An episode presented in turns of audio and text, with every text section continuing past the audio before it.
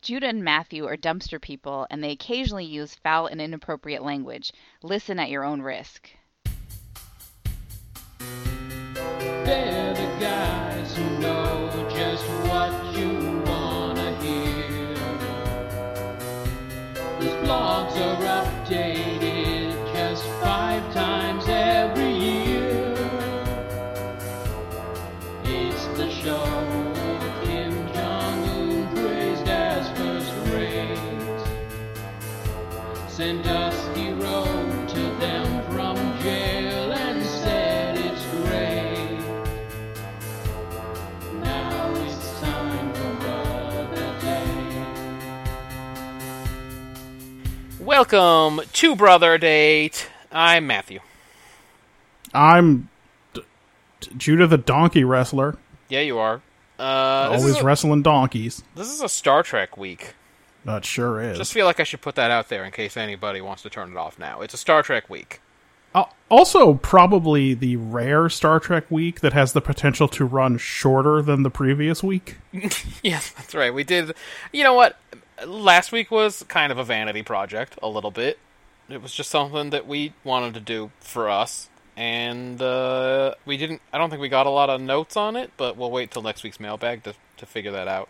Yeah, I mean, at this point, at the point where we're recording this, there has not been much feedback on Twitter. Okay, that's Uh, fine. but I do want to say that I, I went out and had a drink with Ben Oh. uh, on Friday night, and he gave positive feedback about the show. podcast listener Ben, that's good. That's right. Yeah, he was. Uh, you may know him as our off-site Star Trek. I don't forget how he says it, but you'll hear it later. Plus, I think later then he became our Star Trek VP, so now I, I don't really know where he fits in. in That's the right. He's the command vice. structure. He's vice president of Star Trek. yeah. I know you thought that was Rick Berman. I mean, not anymore because he lives in Croatia now or something. I would be very glad if it had never been Rick Berman and it had always been Baby Ben, because he would have been a baby back then. How about uh, how about a sitcom Hmm. where Rick Berman moves to Eastern Europe and uh, becomes roommates with uh, Mr. DeKnight? from I knew Campbell you were Middle going to School, say that. I knew you were going to say it. the teacher that you bullied into moving into the Ukraine. To be fair, I was only among thousands of students that bullied him until he moved to the Ukraine. He was apparently a popular target. I don't even know if he was a teacher there when I was there. He was a joke. He was a joke of a human. You didn't have to try to steal his diploma. Well, he threw it in the trash, so it was all takers. I thought. All right, well, we'll get to that next week. Let's talk. About, put a note. Put a note in the agenda to talk about Mister Tonight for next week. He's never going to hear this, I'm sure. Um, Doc, what week is this for Star Trek episodes? Is this 18, 19? What are we on right now? So this is week 18. So this is crucial because this puts us over 10% of the way through the project. Oh, Man, that's right. We talked about this last week. Assuming that we don't die in the middle of this week. It's possible. We're, If I have a heart attack and die during, let's say, projections, then I guess we didn't get 10%. just to give the inside scoop, we're starting to record this later than we normally do, and for us a Star Trek pod, which is usually pretty lengthy, that's that's a dangerous it's a dangerous move. I mean, we are looking at the possibility of wrapping up this recording session at like 11 p.m., so that's not amazing. All right, well that makes us sound like babies because I don't think a lot of people consider it that late. I was We are- going to well- let people use their imagination. We old, and we have jobs and shit. That's true, and you literally, I think, just just stopped doing yours for one minute to do this. So I did. I was I literally I had a conference call and then I had a short conference call with someone else and then I just closed my laptop. So we're cool for now. all right, Doug, let's jump in then. We got lots to say. Cool. So uh going in our traditional order, the the first episode we watched this week was Arena.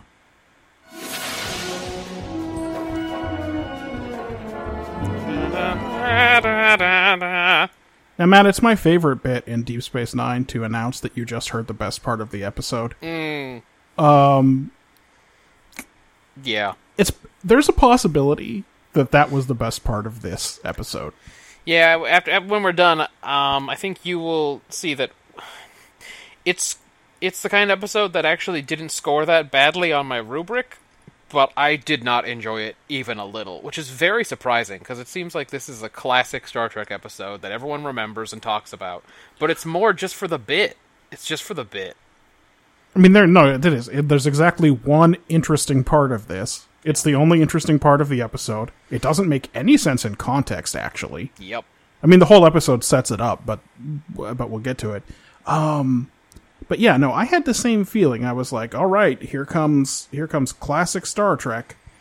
Why don't we talk about what the hell happened on this thing? all right. So, uh, uh, all right. So they're going to visit Commodore. What's his name? There's so many Commodores in this show. A lot of Commodores. Like considering there's Um, only four starships, why do they got like ten Commodores? I don't really get it. it's a Um, good question. We've never seen, and this is a thing that we basically won't ever see, but we never see fleet movements. Every ship in Star Trek is basically a, operates as a cruiser, Yeah. Oh, that's true. Just and on not not detached in the duty, modern doing their not own in the thing. modern definition of a cruiser. I mean, since World War II, cruisers have basically been on fleet duty also, but but yes, in the older definition of a cruiser, just on detached duty, not acting as part of a flotilla or a squadron or anything. Yeah, there is no fleet movement at all, un- Yeah. un- unless it's a special circumstance in TNG until Deep Space Nine when they're just at war. So Yes. Uh, all right. Anyway, so they're going to visit Commodore. What's his name on Cestus Three? Um, and when they get there, they beam down. Oh, turns out that guy wasn't there at all. There was a fake message being transmitted because the whole fucking colony was destroyed by some Yep. unknown force. After a weird firefight where Kirk does some serpentine shit down on the planet. Uh, He does. Plus, also, uh, by the way, a great getting blown up. yes. Yep. Uh, when that mortar goes off next to him and he does that whole, like, back shoulder roll. Yeah, some good stuff. Uh, they anyway, they find an alien ship uh, in orbit and they chase it around some. Uh, on the chase, they get intercepted by guess what? A, s- a super advanced being that is here to pass judgment on everybody. oh, but Matt, we haven't had one of those in one week. Yeah. Yes. Um, and the super advanced being says, "Hey, Captain of you alien ship, Captain Enterprise, you're gonna duke it out on this planet, and uh, that'll that'll prove who the winner is of this contest."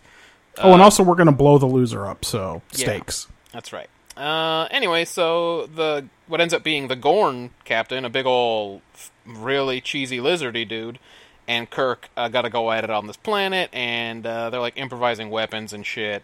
Anyway, Kirk wins in the end, and he doesn't kill the Gorn, and everyone, uh, a- and so the aliens like, oh, you did the right thing. You didn't kill that guy. There's hope for you yet. And then uh, that was the end of the episode. Oh, and also, by the way, they do offer to kill the Gorn. yeah, if you want me to, I'll kill him for you. Is what the super advanced aliens, the Metrons, is that what they're called? The Metrons. Uh, by the way, they didn't give the Gorn the opportunity to show mercy either. I guess when he had Kirk under that rock, they were like, all right, he was going to stab him for sure. yes, and I, maybe they could anticipate that the Gorn was dumb enough to pick the rock up off of him before he tried to stab him. yeah. Anyway, uh, what was this ass episode about? All right. So I guess that the message of this episode is mercy and understanding are more advanced than hatred and vengeance. I agreed entirely. I had mercy is the surest sign of enlightenment. Yep. And I think if we check in with Ben, uh, fighting is not the best way to resolve differences. I guess that's. It's in the same arena. Ah, I see what you did there. It's in the same Yeah. arena. That was a mistake. You're talking about arena football because you're excited about arena football. was a mistake than I did. Um. So yeah, m- I mean, mer- mercy's good is the take. Yeah. there's nothing wrong with that take. It's a very Star Trek take, but it's it's pretty. So what? Do you know what I mean? Like, Yeah, I gave it. I gave it a three. Wow. I gave it bonus points for being real on the nose and easy for me to pick off because I've gotten to the point where it nothing makes me less happy than ending an episode and going, "So what the fuck was this?" Well, that is true. Uh, so I gave it 7 for being a solid Holy shit! a solid Star Trek take that was easy to to figure out and get behind. And you know what? Honestly, in the context of this show, where Spock is shoot first, and I don't know, a lot of them are shoot first, and even in this episode, Kirk had lots of opportunities not to try to wail on this Gorn, and he was just going at it. Like only in the last minute does he go, "Oh yeah, no, I guess I shouldn't kill him." I won't do it. Yeah. Um, I felt like that was that was probably something for the '60s, right? I don't know. Okay, so how does it affect your thinking at all? Because I think this is one of the reasons why I didn't give it uh, three. That we already know that it is a char- characteristic of Kirk to show mercy because he goes back to rescue Baylock. and that Yeah. it's basically this same action is what convinces Baylock that Kirk is civilized. No, it's true, and not only that. Remember the one with the terrible actors, and the and the gu- the the butcher of Yeah, planet yes. whatever, and then in the end Yes. he, he's like, ah, he's just a sad old man. You, Whatever. I mean, you mean Kodos the Executioner? Kodos the I can't Execu- believe you couldn't remember that name. That's one of the best science fiction names ever made. I just called him sad old actor man. I don't remember. Um, An Arcturian Macbeth. yes, which I that is fascinating to this day. It remains Yes. fascinating to see that. Uh, yeah, no, I think you're right. It's not necessarily super new. So I, I'm actually thinking about it. I, I think I may have gone too harsh on this take with my score of three, because frankly, when someone says to you that Star Trek is doing the classic science fiction takes, I mean, one of them that you that you definitely think of when you someone says that sentence is racism is bad, Yes, yep. and that's not a more sophisticated take than mercy is good, yeah, and specifically but it is more of its era. Yeah, and specifically that it's um, it's a hallmark of enlightened society. Yeah, you know what? I God, I, didn't, I don't want to give this episode that many more points, but I think you've talked me all the way up to a five. It's fine because you talked me down to a six Okay, when you pointed Well, out how it's still- not novel it was. it still picked up a point. Yeah. Um, but uh basically, Kirk behaves exactly as you'd expect him to behave, which I guess means that I'll probably have to give it another point for characterization. We shall see. Later. First, execution. I'll jump in here. In terms of plot mechanics, Babylon 5 did it better in that probe episode. TNG did it better in The Last Outpost. Um, you know, in the Babylon 5 one with the probe, uh, the, the probe is really trying to trick them. And if they get all the answers right to prove how enlightened they are, th- that's when they get killed. Yes. Oh, which, by the way, Sheridan just does on a, he picks, figures that out on a whim. Well, he's he what he does is he Cisco's it from that episode where everything was in everybody's mind, Yes. and Cisco just comes to that realization absent of any Guys, proof and just it just insists on it. in our heads. And they're like, "You're right. I don't. I'm not detecting any kind of spatial radiation or whatever." And In- then, oh, the whole, whole station blew up because no one did anything. In That's- Red Dwarf, the station would have blown up. yes.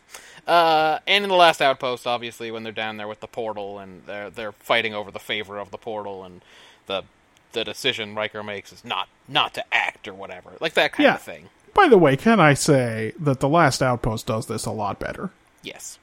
So that was my that was my main point that this is not the best version of this plot that we have already seen so far, and obviously Babylon Five did it better. I ha- I always have to say it. Um.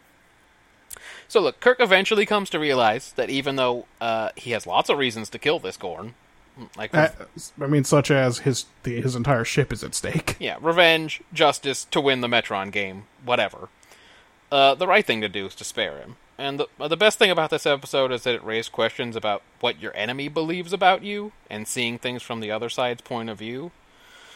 Because, you know, while they're on the ship and they're able to see everything that's happening, McCoy and Spock are having this philosophical conversation about, you know, well, maybe we are the aggressors just through the very act of colonization. What, what if they see us as the aggressors and all this stuff? Which Yes. I think was good for the 60s. I think they needed to hear that. Um, as much as I love these old action scenes, they are pretty terrible. Yes, Kirk just straight takes a break from avoiding mortar blasts and doing flips and shit to very calmly talk to Sulu on the communicator. Like, using a, a regular conversational inside voice. yes, absolutely. And uh, all the Gorn stuff was funny, but very bad. It just alternated between, like, extremely dull as the Gorn, as we get 15 scene, tracking scenes of the Gorn slowly sneaking up on him, uh, and then silly to the point of laughing out loud when they're fighting and stuff. So, um, I mean, this is I guess is, we're talking about execution. This is a fair place to talk about this. D- did you feel like the uh, guy in the Gorn suit couldn't see? He not only could he not see, dude, he couldn't bend his legs and shit. Yeah, He couldn't do anything. Because- his up close fighting with Kirk, his hand to hand fighting with Kirk, is slower than I have ever seen anything.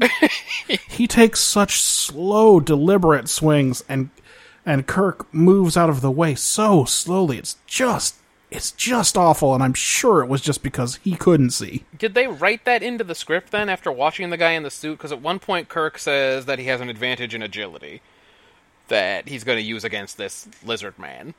when he's talking into his communicator that he thinks it's a f- they left him a diary. What's wrong with him? By by the way, that is on Kirk because the guy specifically says we've given you translator recorders. Yeah. So like, yeah, it records stuff for posterity, but hey, hey, did you hear that translator part? Dude, I think I have it in my quick hitters, but the, I loved watching the Gorn look at his communicator as Kirk is just explaining all of his thoughts and emotions and feelings and everything. Like, what is this dumbass doing? Yeah, Kirk fucks the dog on that, but I mean, it's not like he had a lot of time to think about that setup. He might have missed that part Maybe, like, why He's is just- his impulse to record his diary, though? in the hopes that somebody might someday stumble upon it. It's fucking ridiculous. Um, He also he doesn't know that the they're projecting it up onto the ship. I, I get it. I just, I, I would not be thinking in that situation, I better record my thoughts and feelings. I bet, I'd be thinking, I gotta find a way to kill this Gorn. Anyway. He does a, it is a real bad job. Also, by the way, in terms of episodes that did it better, Darmok does it better. It's a different story, Yeah. but it I mean, Oh, of like an alien captain meeting an alien Right. captain. Yeah, yeah. but you know, Picard refusing to fight and attempting to talk. They, they both like the guy said they're translators. At no point does Kirk attempt to talk to the Gorn. No. Sort of even after he figures out that the Gorn can hear him. even after the Gorn talks to him, he's he doesn't try to like work it out with him. He's just like, I better like- find a way to club this dude to death or something. Hey, you know the real enemy here is the Metrons or any of that. What did you end up giving it for your execution score? Just to just to finish up. Finally, Kirk exclaiming everything the crew on the ship had been considering in that last scene on the planet, where he says all of the stuff that McCoy and Spock have been saying on the bridge uh, about how maybe they're the aggressors or whatever, and all that cheese. Like that was, that was the final bit of cheese for me. Uh, and then the alien entity judging humanity was already tiresome in season one of TOS. How many more of these things we're gonna have to watch? Um, I gave it a five because of uh, I thought they did some good stuff about considering the enemy's point of view, but it was not a well-made episode. Yeah. Uh, I thought. I thought the big problem here is Act 1 and Act 2 Kirk. He's very over the top aggressive. Yeah, he wants to murder them. And it feels like it's for pure plot reasons. Like, they don't set up that, like, he had a bunch of friends on Cestus 3 or they killed Ruth down there. or that they were Great. particularly barbaric about what they'd done. He wants them dead in a way that we haven't seen since his weird fucking around with Kodos. yeah. But then, I don't know, like there was a secretive element to that, and and again, we do get bloodthirsty. Sp- Well, I guess we don't get bloodthirsty Spock so much, but he does eventually agree that if this is an invasion threat, they do have to stop the Gorn from getting back and saying, "Hey, we wiped this planet out hella easy." Yeah, Spock is usually for taking taking the military solution that needs to be Right. taken. I guess that's what's logical Yeah. to him. Um, but yeah, I felt like Kirk is out of character at the beginning, Mm-hmm. i- in order to Have him have a break. hang a lampshade on his act of mercy at the end. right. So that sucked. Uh, g- I mean, like you, not even the last time an advanced alien will interfere with a Starfleet conflict in this series. Oh yeah. No, dog, we've already seen it multiple times in this season of this show. Like But I mean, like specifically, the Organians are going to interfere with the Klingon Federation War Mm-hmm. in basically the same way. they just only came up with the one plot, I think. Yeah. well, it's a col- it's the Cold War, right? It's the Cold War, but they don't want to do nuclear weapons as the deterrent. I don't know. Although some of those fucking uh, mortars that they shot looked kind of thermonuclear. Yeah, that's true. It's crazy. Uh, also, we just saw the much much better episode Balance of Terror a few weeks ago, yeah. and the setup for this episode is real similar. Earth outposts getting attacked. They have to stop this ship before it gets home. Yeah. It's Very true. It's like they similar. took a bunch of season 1 TOS episodes and just threw them into a bag and said, "We got another one." There was basically one one part of this execution that I liked, which is that uh, once again they go to the trouble of explaining why the crew can watch the TV show. I know. I've never seen this in any show, but now I've seen it twice in TOS, where they're, It's like- the crew can see what's happening, and they don't just go, "I don't know, they can see it, it's fine." It's like there's got to be somebody, and maybe it's Roddenberry who's like, but they wouldn't be able to see it like that. Well- They wouldn't see that crane shot. More people need to take that point of view because it's I never would l- explained to us why sometimes there's like film footage, like or uh, log footage that includes like all of the same shots that we saw and all the different Yep. camera angles. Yep. Or like a flashback that show like Riker's having a flashback, but you can see Riker, and it's like, why is he looking at himself in the flashback? Yep, yep.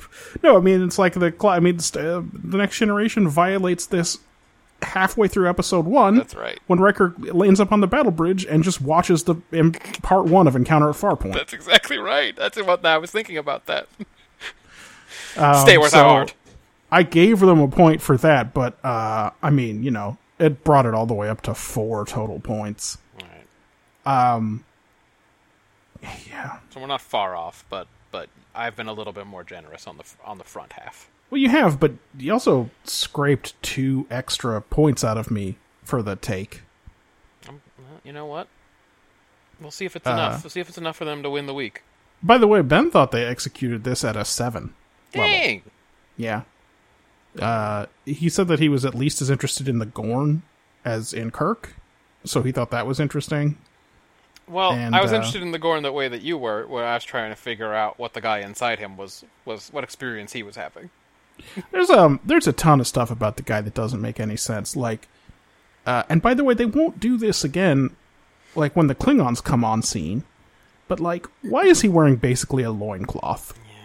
He's the captain of a powerful starship. This is the question I asked about the Kazon not that long ago. They were firing mortars and shit. yeah.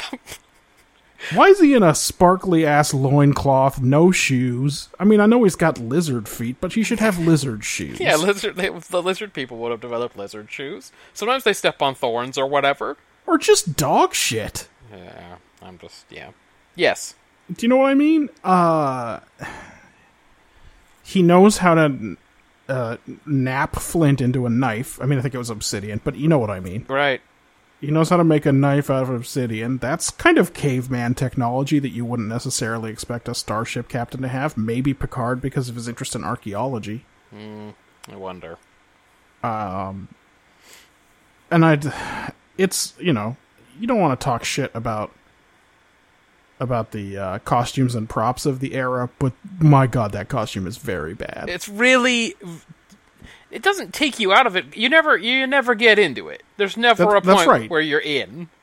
That's right. It's not like oh, uh, you could see you could see the foam rubber crease in a way that flesh doesn't. So that took me out of it.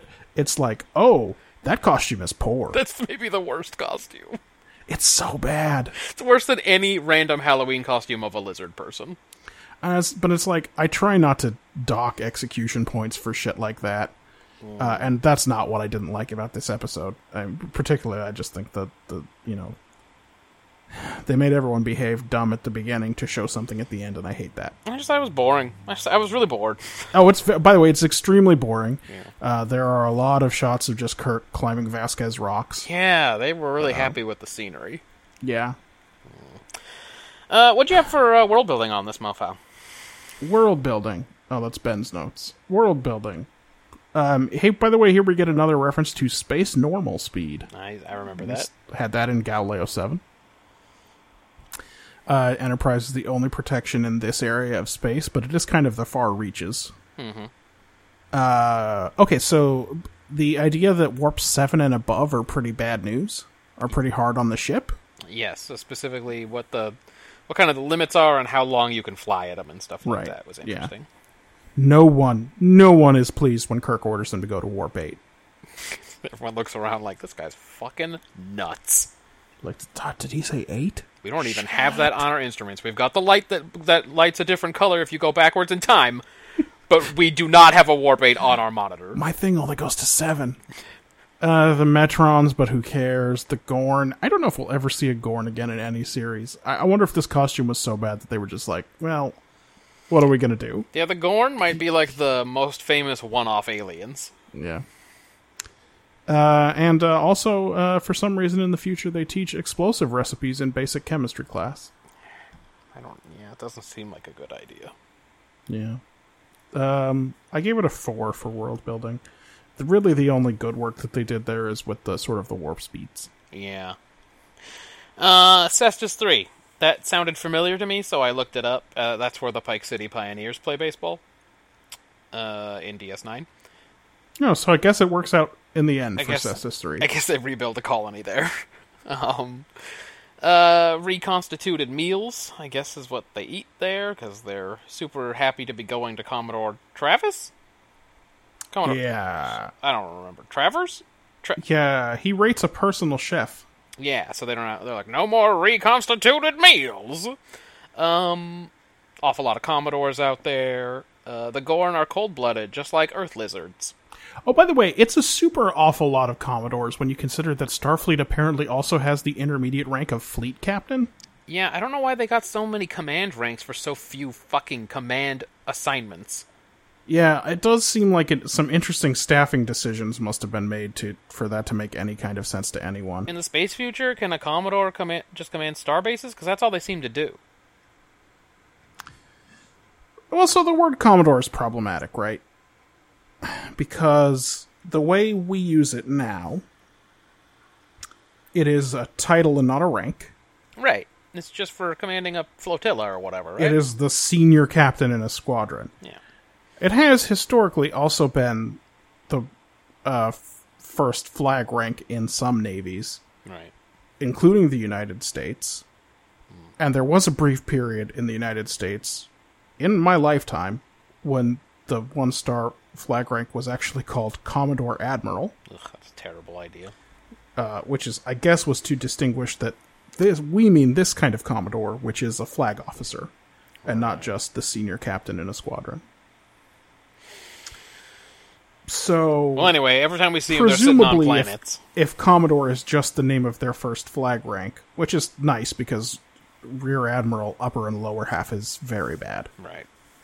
then then there could be a commodore in charge of a, a an installation somewhere but presumably he's just on that installation and he's in charge of that sector or whatever Mm, right. Right.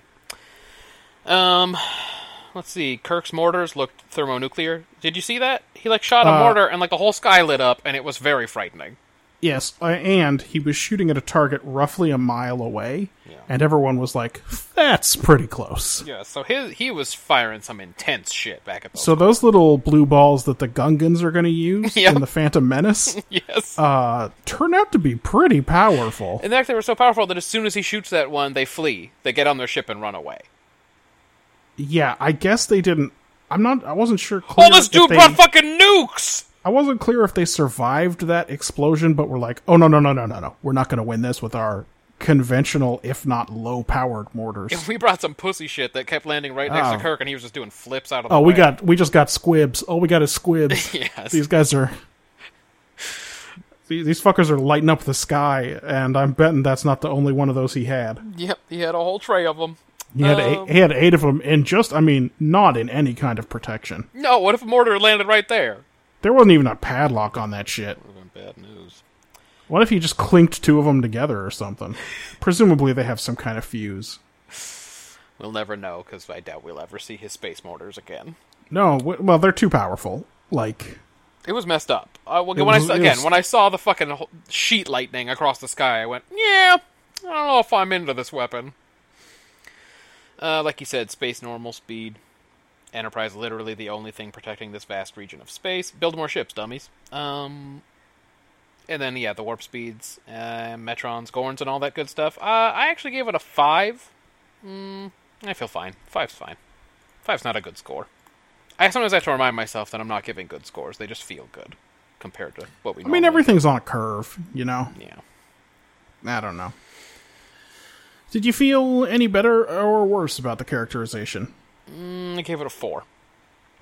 So you know, you got some banter leading off the show with the big three commenting on Commodore Travers' famous hospitality. McCoy and Spock already sparring, and Shat just smiling and having a grand old time. You know, I, I come for that. That's good. I like that.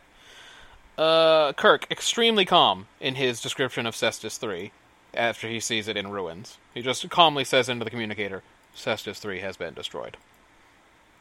Uh, Kirk really plays along with this Metron game. Like, yeah, I'm going to kill that lizard fool. I feel like Picard would have refused to participate. One hundred percent. We know Riker would because of the last outpost. Yep. And Picard doesn't want to take the knife in Darmok either. Right. It's the same shit. and eventually sparing Mr. Gorn completes Kirk's little one episode arc. I- I'm also criticizing it for what you were saying earlier that he was kind of out of character, real aggressive in the first part of this episode. Um, by seeing what's happening on the arena planet, McCoy and Spock begin to question whether their colonization of the stars is an aggressive act in and of itself. I gave most of the points for that in execution because I thought that was a cool point of view to put into the episode. They actually didn't have much to do with this episode at all. No. They didn't really do anything, and Uh, Spock explains a little bit of what's happening to people, but actually not that much. yeah, him him explaining what's happening on the screen, I'm not going to give characterization points for. Yeah. Uh, except, I mean, I was a little bit, I, I was uh, amused by him watching Kirk and going, "He's almost got it now." Yes, Captain. Yes, you're figuring it out. it's Yep. like, relax, dude. I don't want to watch anything with Spock. Um, but they weren't really in it, and Kirk was super uh, shitty for a lot of this episode, so that's why I'd only rated it a four. Uh, well, I also had it at a four. Um,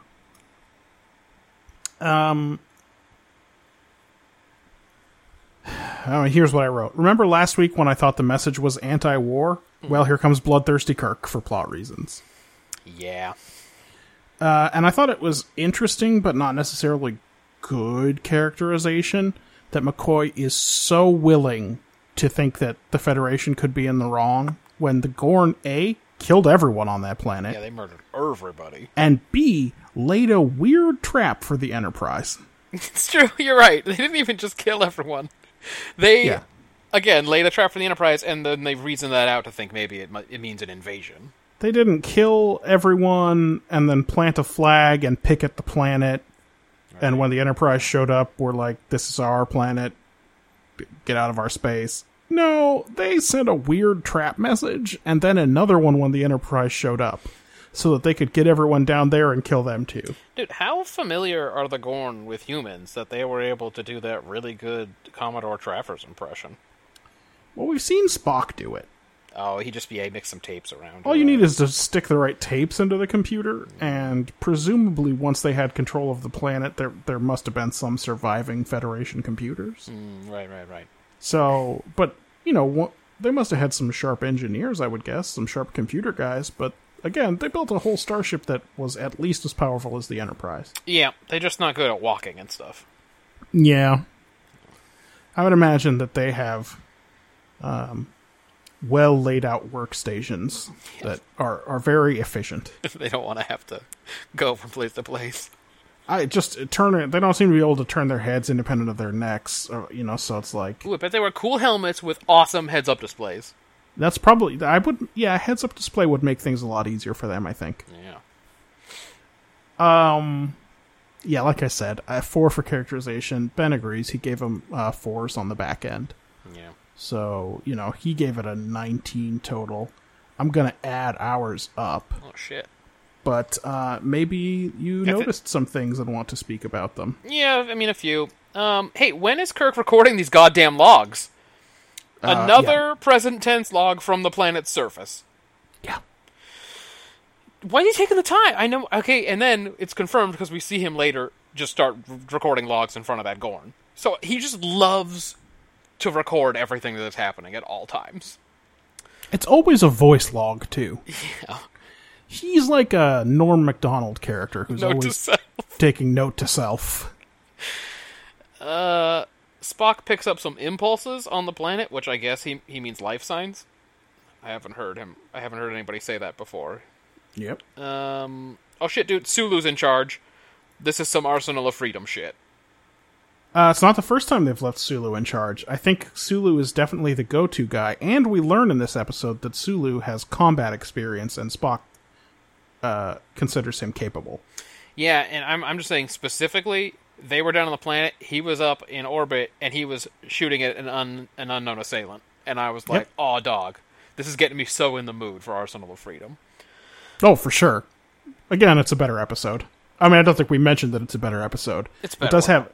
By, by the way, this episode, uh, I guess, was the inspiration for like every TNG episode because in Arsenal of Freedom, Yep. they sort of beam down to the planet on false pretenses, Yeah. right? Yeah. That, that that program causes them to beam down instead of a trap laid by the Gorn. Uh, we already talked about. Uh, oh, I was going to say that in Allegiance, Picard refuses to play that game Mm-hmm. instead of uh, continuing to, to do that. So that's definitely evidence that he would have done that. Uh, last outpost you talked about. Anyway, No, for little sure. bits and pieces of this get stolen. yeah, a lot of the time everywhere. we criticize some of the later shows for ripping off TNG, but it uh, we've seen a few times recently TNG ripping off TOS. So Yep. uh, let's see, Serpentine Shat is back. He was doing some real good Serpentine running. Not quite as good as that first episode. He didn't do the thing where it looked like his legs were little toothpicks. That's my favorite thing, but it was pretty good. Um, let's see. Sulu, after he gets off the phone with Kirk, just punches like some random some random buttons on his console. Now I know they always do it, but he looked especially uninterested in what buttons he was pushing. like the actor was just like bloop bloop bloop bloop bloop. Yep. It was the a only bad time he's it's ever looked like what he did corresponded to something in the real world was uh, one of those times that the helmsman was losing his shit and Sulu just like eventually had to lean over and push his button for him. That's right. And he does it real gingerly, like uh, I'll push this one. I'm gonna push this one. But in this one, I- if we had been watching together, I would have rewound that because it was preposterous what he did after he got off the phone. I mean, this is what every action in the next generation looks like, right? Once Yeah. they move to L cars, it's just just Punching try to some make your stuff. finger hit one of the colored buttons. Right. Uh, I already mentioned I loved watching that Gorn, his facial reaction shot with his no expression, watching his communicator as Kirk transmits his dumb Dear, Diar- Dear Diary entry. Yeah, it's a good Mr. Met moment. Yeah. He's like, humans are dumb. Um, that scene. that scene where he tried to drop the boulder on the Gorn from up above. Mm hmm. And we got Oh, the. why say try? He completely succeeded. And we got like the sudden reaction zoom on the Gorn's face yeah. was so priceless. Yep, was real good. Again, not capable of making a facial reaction, but they I got a still went lot for of it. cinematography notes this week, but you're right about that one. Hey, does the Gorn need to hiss and growl at all times? Because it really lets Kirk get the drop on him. I mean, that's probably his language. He just wasn't doing it into that uh, Norelco razor, so Kirk couldn't tell what he was saying. He right? also has a habit of talking to himself. He talks to himself, but at least he figured out that the thing was a translation device. Uh, why did the Gorn have to move the boulder to stab Kirk? He did not, and he should not have. Yep. Uh, I mean, his movement is very limited. Maybe he'll he's willing to do anything it takes in order to get an easier stab. But this, this it- looks that too was a- complicated. This this boulder's really in the way. I'm gonna have to bend over, and I don't bend real good. But it was definitely a misplay on his part for sure. Yeah. Uh, the Gorn straight calls him Earthling. I don't know if that was like just what the translator decided, or if this was some real Martian shit. But Here is my thought about this. Uh, the fucking Metrons told him told the Enterprise that that guy was the Gorn, um, so they probably told the Gorn that these are Earthlings. Ah, I see. I didn't know that was still something that people said in the future, but apparently that's what the Metrons say then. I mean, there are no other aliens on the Enterprise except for Spock, so Um, that's pretty much all I had. Just a lot of cheesiness. did you um did you catch the dialogue monster in this episode? It's Well- right at it's right at the beginning when they're in the transporter room Wh- wh- which one? when Kirk says to McCoy, "Rank has its privileges," and McCoy says right back to him, "How well we both know that." That's not Which- good. That's not good banter. Which, by the way, is perfectly fine. It's just not McCoy. No one. What advantage is McCoy talking about? That's right. He's oh, he's the ship's surgeon. And also, that is a very I think his rank is commander, but no one has said it at this point. that is also a very cheesy, dumb way to say that. How well we both know that. I agree with the thing that you said. it's like That's a something. pert hapley thing to say.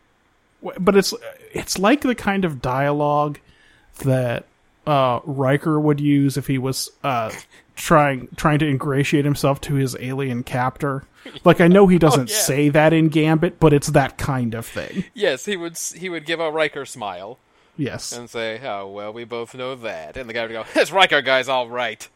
but uh, but McCoy's not trying anything, so that's just a weird thing to say. Yeah, I didn't catch Uh. that, but that's great. Oh, O'Herlihy, Uh huh. that dude got wasted from a mile out. The Yeah. Gorn were fifteen hundred and seventy yards away. He didn't make it. Uh, and he got evaporized by those guys.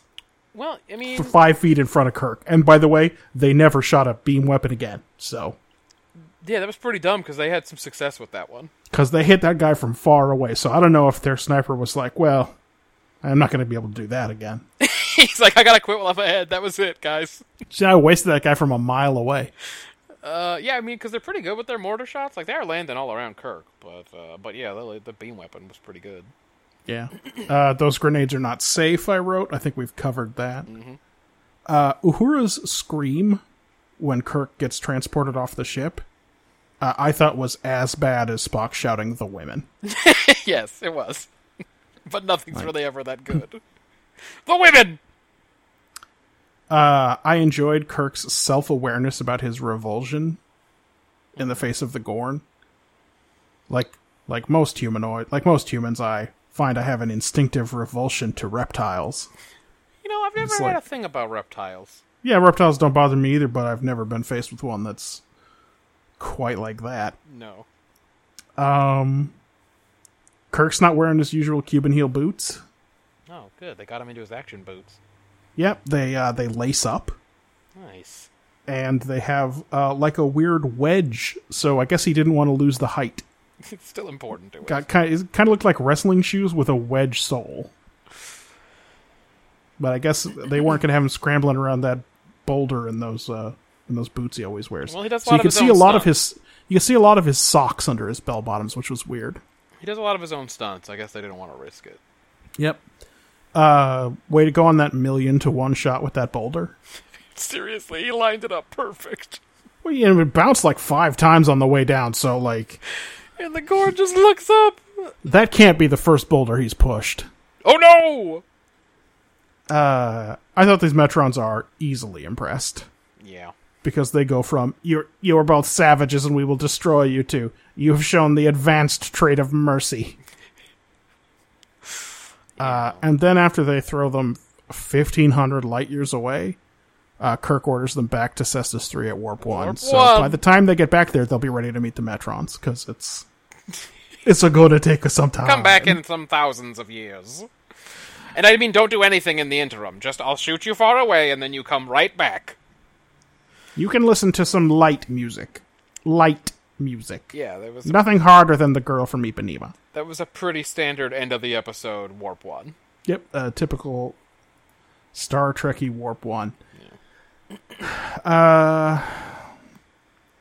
I think I rated. Oh, it and higher Ben than thinks you. it's not credible that you can mix up gunpowder by hand. Did we not mention that, by the way? That Kirk builds a cannon Oh, out y- of bamboo and diamonds and gun and gunpowder that he makes mortar and pestle style on the surface. This is one of the things that I worry about. Is it, if the people at home are listening and not watching, they're going to have problems. 'Cause we- That- this this is the specific scene that we said is the thing that makes this an iconic episode. yeah, Is Kirk putting together gunpowder with sulfur and potassium nitrate and coal while Spock watches at home, going, "Yes, yes. He makes a little fu- makes a little fuse out of a strip of his pants, which I don't think should be flammable. You're not wearing the right pants, my friend." And uh, and shoots the Gorn all full of diamonds, and then's like, "I won't kill you," without knowing, by the way, if all of those diamonds embedded in the guy are going to be fatal. Yeah, he might die anyway, dude. It might He be may too have done the late. job. Uh, also, he definitely pushes the point of that knife into the Gorn enough to draw blood. Yeah, he starts to 'Cause give it- him a good stab. It comes up bloody. Uh, so yeah, that's the that's the iconic scene. I- We do a bad job of that, and it's because we don't want to spend twenty minutes describing the fucking episode. well, also, it's like if you're not if you didn't watch the episodes, you're going to have a hard time with this show. That's true. Like I, I would like to explain all of the fun bits, but if they don't come up directly in my in my criteria, it's like, man, if you didn't watch this, you're gonna. What are you even watching, or what are you even listening to? Touch people describe an episode that you haven't seen. I mean, it's true, but there are some podcasts that I do that for. So like, uh, I listen to the Star Wars Minute podcast. I don't rewatch Star Wars right before it happens. You know, Oh yeah. Well, but I've seen it. anyone who has seen this episode will, of course, remember, even if Yes. they saw it long ago, that he builds a diamond gun. Yeah. Uh, in the end, you talked me all the way up to 17 points, Oh hey, and I talked you all the way down to 20 points. hey, what's happening? So the total is 37. I gave the best actor uh, to Spock but there are not many competitors for it in this episode. Dr. McCoy, of course, uh, showed himself out of the contest with that. How well we both know that line. That's right.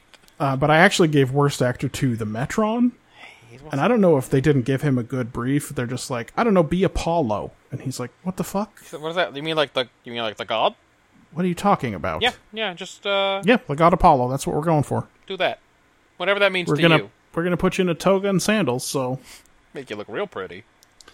we're gonna put a lot of makeup on He you. Uh, was a very pretty boy.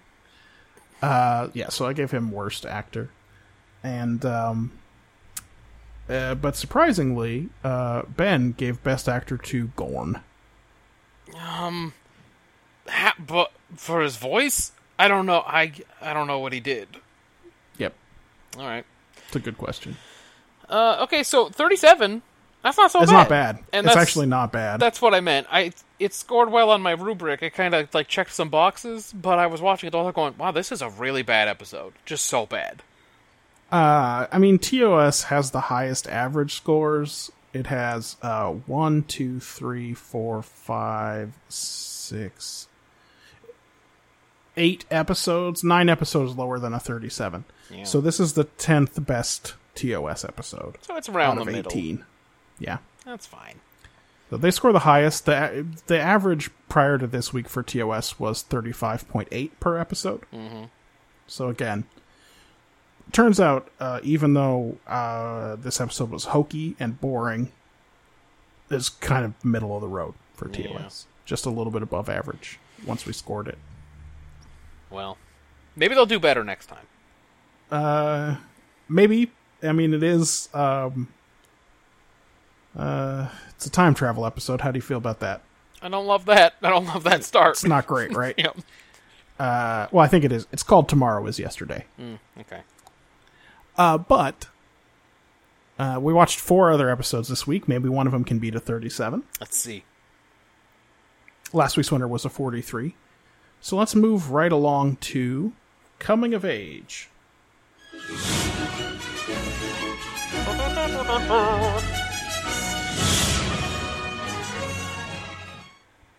Wesley is taking his entrance exams on Relva 7, including the dreaded psych test. Mm, This is for the Starfleet Academy. to get into Starfleet Academy, yes. Um, and Admiral Quinn, an old friend of Picard's, comes aboard with his weird aide Remick uh, t- to uh, to launch an investigation because something is wrong on the Enterprise, and Remick has to find out what. Yeah. Wesley makes some buds down on the surface, Yes. including Mordock of the Mordock strategy. Yep. and two two girls that he does not even attempt to hit it off with. Not even first base, dude. Not not e- yeah exactly. It- there's not even any fumbling around over clothes. It's very it's a missed opportunity, considering all these nerds were in the same room. Yep. Remick uh, gets under Riker's skin, and then gets under everyone else's skin right. with his aggressive interview style. You're right though. He starts with Riker. It does. St- it starts right away with Riker. Um. Uh, in the end, Wesley only gets the second best score and doesn't get to go to the academy. And the result of the investigation is that the Enterprise is a big happy family, Yeah. and Admiral Quinn wants Picard to become Commandant of Starfleet Academy. But he had to like look into his shit to make sure there wasn't anything wrong with him. Because, and there's no continuity in Star Trek, because something sinister is going on in the Federation. Someone is trying to take over and subvert everything they've worked for, and he's not sure whether it's coming from within or from without. Dude doesn't know much, does he? He knows very little, and he is completely willing to turn the flagship upside down. Yeah. Yeah. Uh, Picard declines because, but you knew that already because there's, there's like, there's like fully 160 more episodes of the show. I don't think Picard's gonna leave yet. he is not, he's not leaving. All right, dog. Uh, I'll start. Yes, please do. Uh, we all fear the next stage in our lives. That wasn't a very good way to phrase it. Uh, something about how it, there's always another stage in our lives, and uh, uh, there's trepidation or something. That's what I got. May- Maybe I was trying too hard to connect Wesley's entrance exam, that guy Jake's rudderless feeling after not being chosen to apply for the academy, and uh, Picard's big academy commandant decision. But that's what I got. It's interesting. It's an interesting take. What's it worth to you? I couldn't find a good way to phrase it, and I couldn't f- find a good way to think of it. It- It's a four. Okay. Um, so here is my take, and uh, and Picard says it to Wesley. You have to measure your successes and failures from within. I did hear him say that. So this applies to Wesley's situation, of course.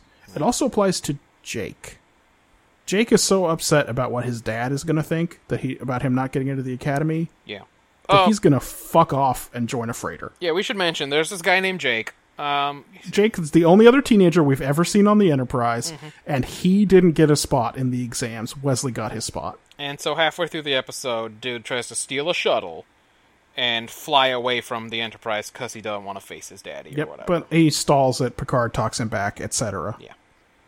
So But just he can't. He can't face his failures. right. and uh, you can contrast this and i grant you that this is stretching because my big my big continuity my big um, execution deduction is that i do not think that the conspiracy side plot ties in particularly strongly with this Right. but contrast the way everybody is all of the adult officers are so certain that their past decisions have been correct Yeah.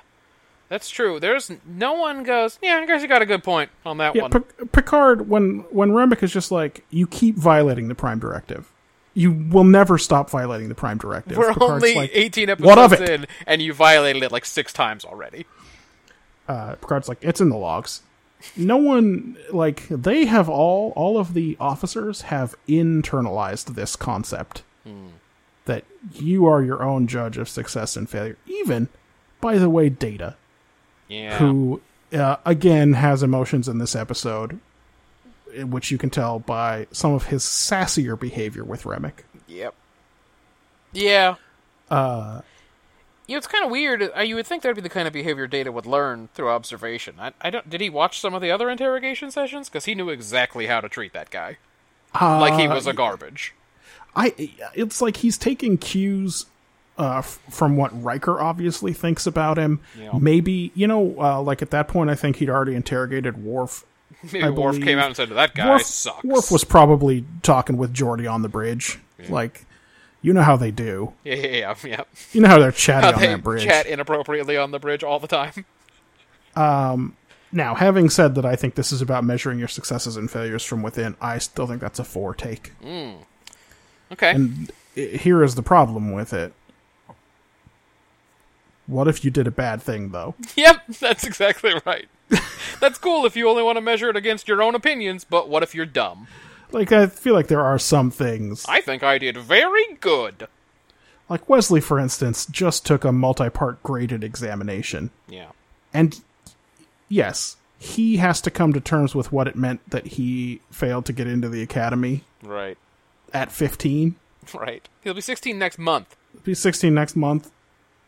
But uh like he did objectively fail to get in. Yeah. Yeah, and you're So- right. It's not like he can convince himself that he passed. It's Right. not like, well, in my standards, I passed. Uh, Ben's on a similar line with his take. Yeah. Um, and I should point out that I don't read Ben's takes. He sent them in super early this week. Yes. I don't read his takes until after I've seen the episode. Yeah, me neither. Often at that point, I do check his take, particularly if I can't find a fucking take. you need to, you need a cue somewhere. That's not what happened with this episode, but his take for this is a sense of self worth is always intrinsic, not extrinsic. Isn't that what self worth means? That is what self. Yes, that's a good point. Anyway, he likes that. He he gave that a seven, which is uh, much higher than I thought it was worth. I mean, it's kind of a hippy dippy take. I mean, it's it's fine. it's fairly consistent with the Gene Roddenberry vision that has the ship's psychologist sitting on the bridge. Although I think we've come to terms with the fact that she's on that bridge because she's of her abilities. It's a strategic decision. right. It has nothing Not- to do with her therapy. Not that you would expect on another ship to see the ship's counselor sitting next, right next to the captain. Right. Agreed. Yeah, and uh, you know, I said uh, I wish it tied in stronger with the conspiracy plot Yeah. in terms of execution. I because he was so unspecific about the threat, and I just I didn't find the episode to be about that. I thought It's that not- other plot it's not was about just that. about Picard and whether or not he sh- should leave the Enterprise, even though that comes after twenty minutes of an investigation. It's just what that investigation was nothing. It wasn't mean, it about kind of- anything. It was for nothing. He's like, I don't know. There's some kind of threat, and we didn't actually have anything about you. There was no reason to investigate you other than It- that there's something.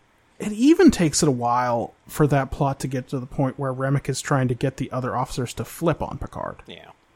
Like, even that's 10 minutes into that plot. I did feel like there there was a lot of investigation for no for really like no payoff. But I will say that I did I did award it a 1 point bonus this episode for the big doses of continuity. Oh, okay, well we'll get to that. So, you know, they talk about justice. yes. They talk about I'm, oh, I don't. I didn't write down everything, but they mentioned several of the previous episodes that we've already seen. Well, yeah. So, um, all told, I gave it a five for execution. Yeah, so f- for mine about the the next stage in everybody's journey. Um we finally learned some cool stuff about Wesley's Wesley and his motivations and fears and um, challenges and expectations. So this is a good Wesley um, character building, world building kind of episode. He's shown finally not winning at something, which was which was good. Um, feeling pressure to make everyone on Enterprise proud, how his father's death might be affecting him. That's all effective stuff, I guess.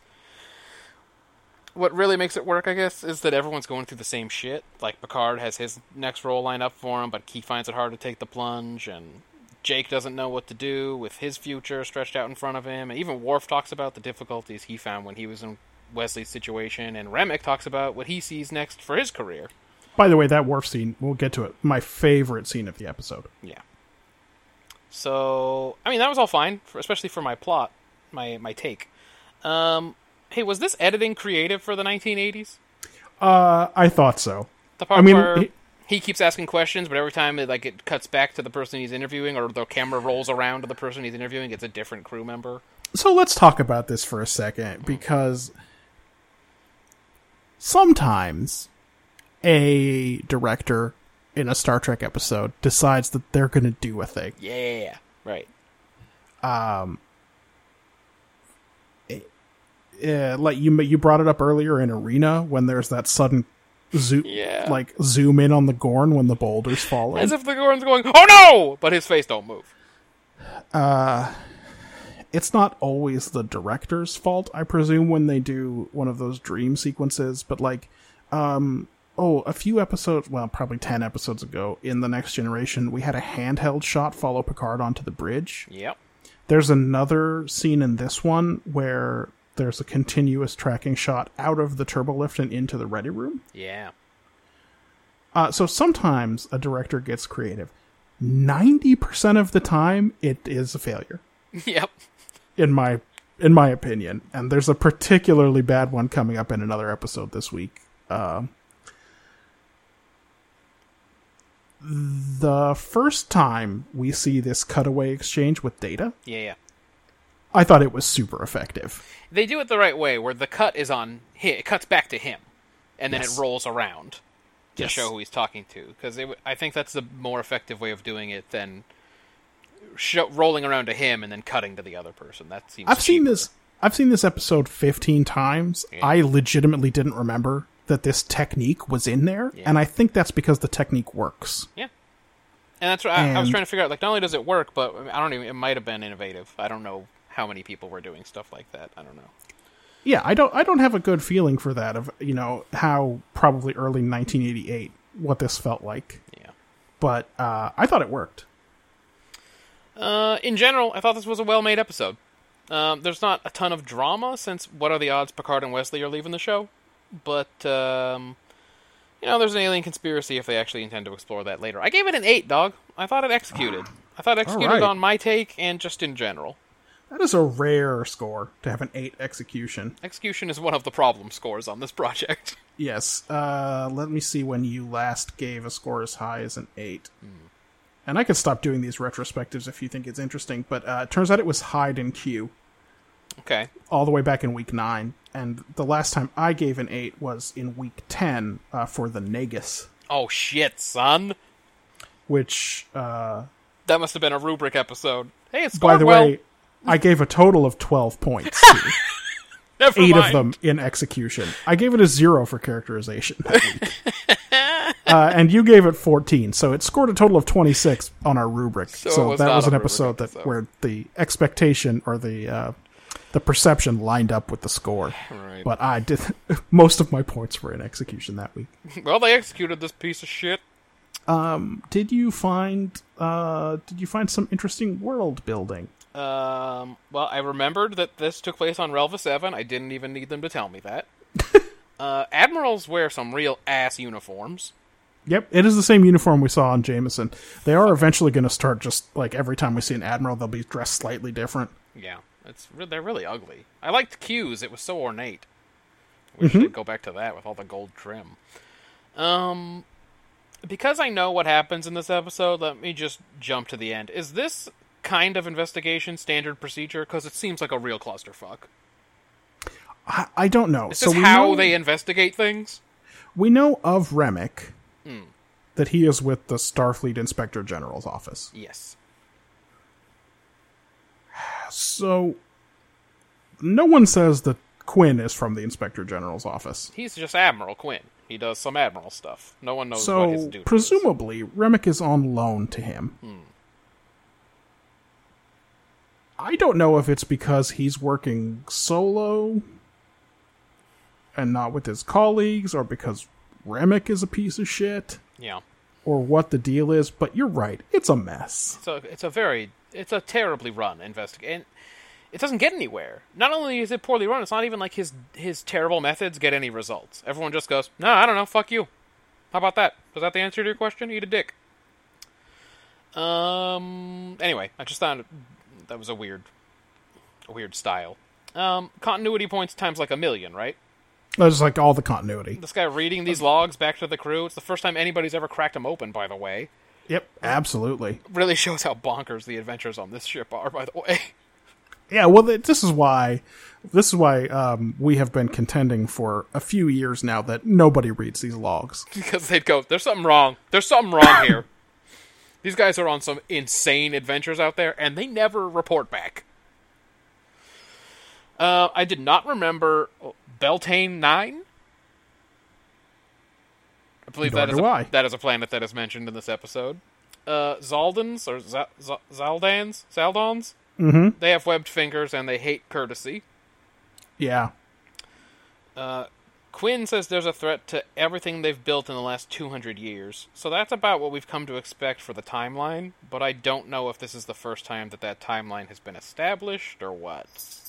Yeah, I think we have we have an idea from McCoy's age how far we are from the films and the TV show.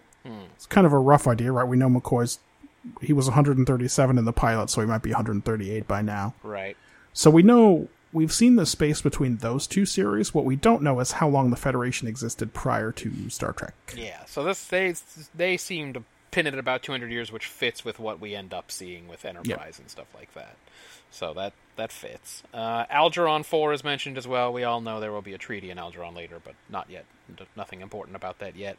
Uh, I gave it a six for all the continuity points because he just kept going back to stuff that they had done and making them talk about it. I also gave it a 6, although I awarded my continuity point in execution. Oh, okay. So this is a, this is a 6 on its own merits. Yeah. So here's what I wrote down. Uh, matter and antimatter have only one ratio. No shit, One dog. to one. Even I knew that. Although I have seen explanations that suggest that you would probably have more matter than antimatter for a couple of reasons.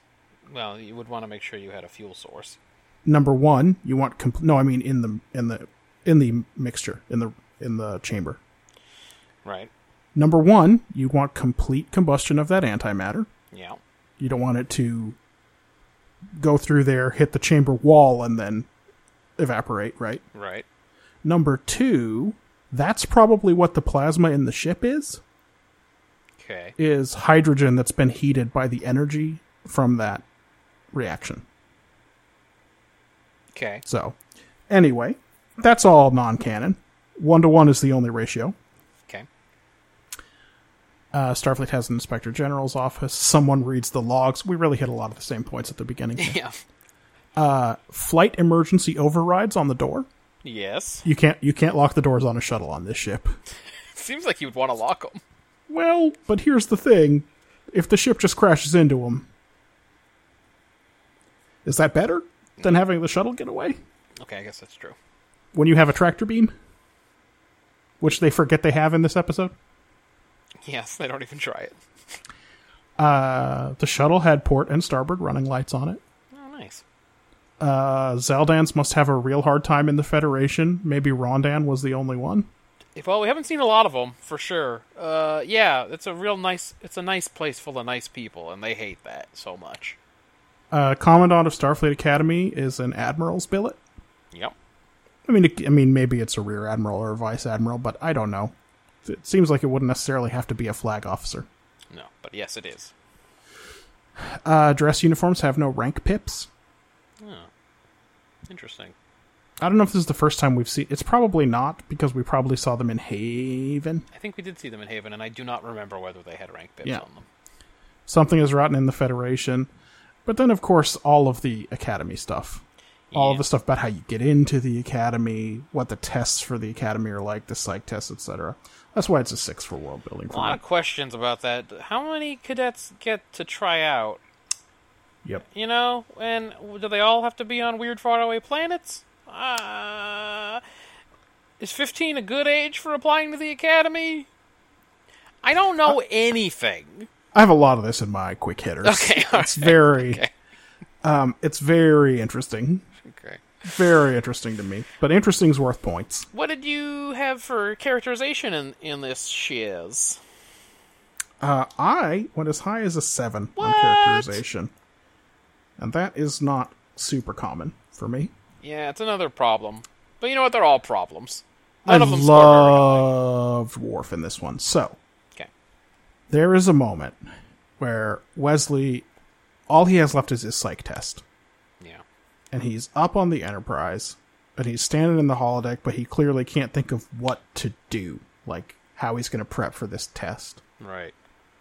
And Worf walks in there to run some other program. Probably something about killing skeletons or something. Thank God he didn't call up his weird sex program or whatever that he was going to run Well, with especially- Wesley, because he didn't notice Wesley was there. Especially because a lot of time we see them program it from the outside and walk in and it's already going. Yeah, but he he walks in and picks up a pad, and he's like, "All right, I'm going to set up some new shit." That's right. And then he gives Wesley advice and talks about how it's difficult for him to accept help from people, particularly when his life is at stake. And uh, and then Wesley says, "Oh, you got through it," and Worf says, "No, it is still my enemy." Yeah, he's like, nah, dog. The challenge is still it's ongoing. Yeah, I really liked that. Uh, I like that moment a lot. I agree. Um, It was a, it was a great character scene. Uh, I thought Riker was was pretty on point for season one Riker. I thought Picard was actually starting to show later Picard here to some extent. Hmm.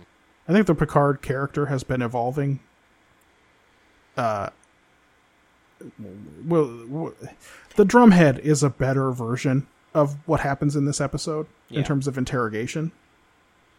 yeah, well, I'm not he's- sure it's going to be a better overall episode. But he's eh, you know in in that episode he's had this experience already that that he's Yep. gone through. uh, very sassy, sassy data when he uh, when uh, Remick. Remick says the look, it's here in these. You're going to help me find the problem. It's here in these log entries, and he turns the laptop towards him, Yeah. and Data just turns it back and says, "There's no problem." It is insane how unified they are in this episode. They're just Uh, Who straight told- up like, no, Again, who told Data he doesn't have emotions? I just, I just want to, I want to know. I want the officer's name on memory. I want to go on memory beta because I know it's not canon, right. and find out who found Data and told him he didn't have emotions. we should we should finally write our Star Trek novel, and we can tell the story of Data being found on Omicron Theta, and we can we can have the dialogue where the guy goes, "He's some kind of robot. He doesn't even have emotions," and that'll be it. Yep.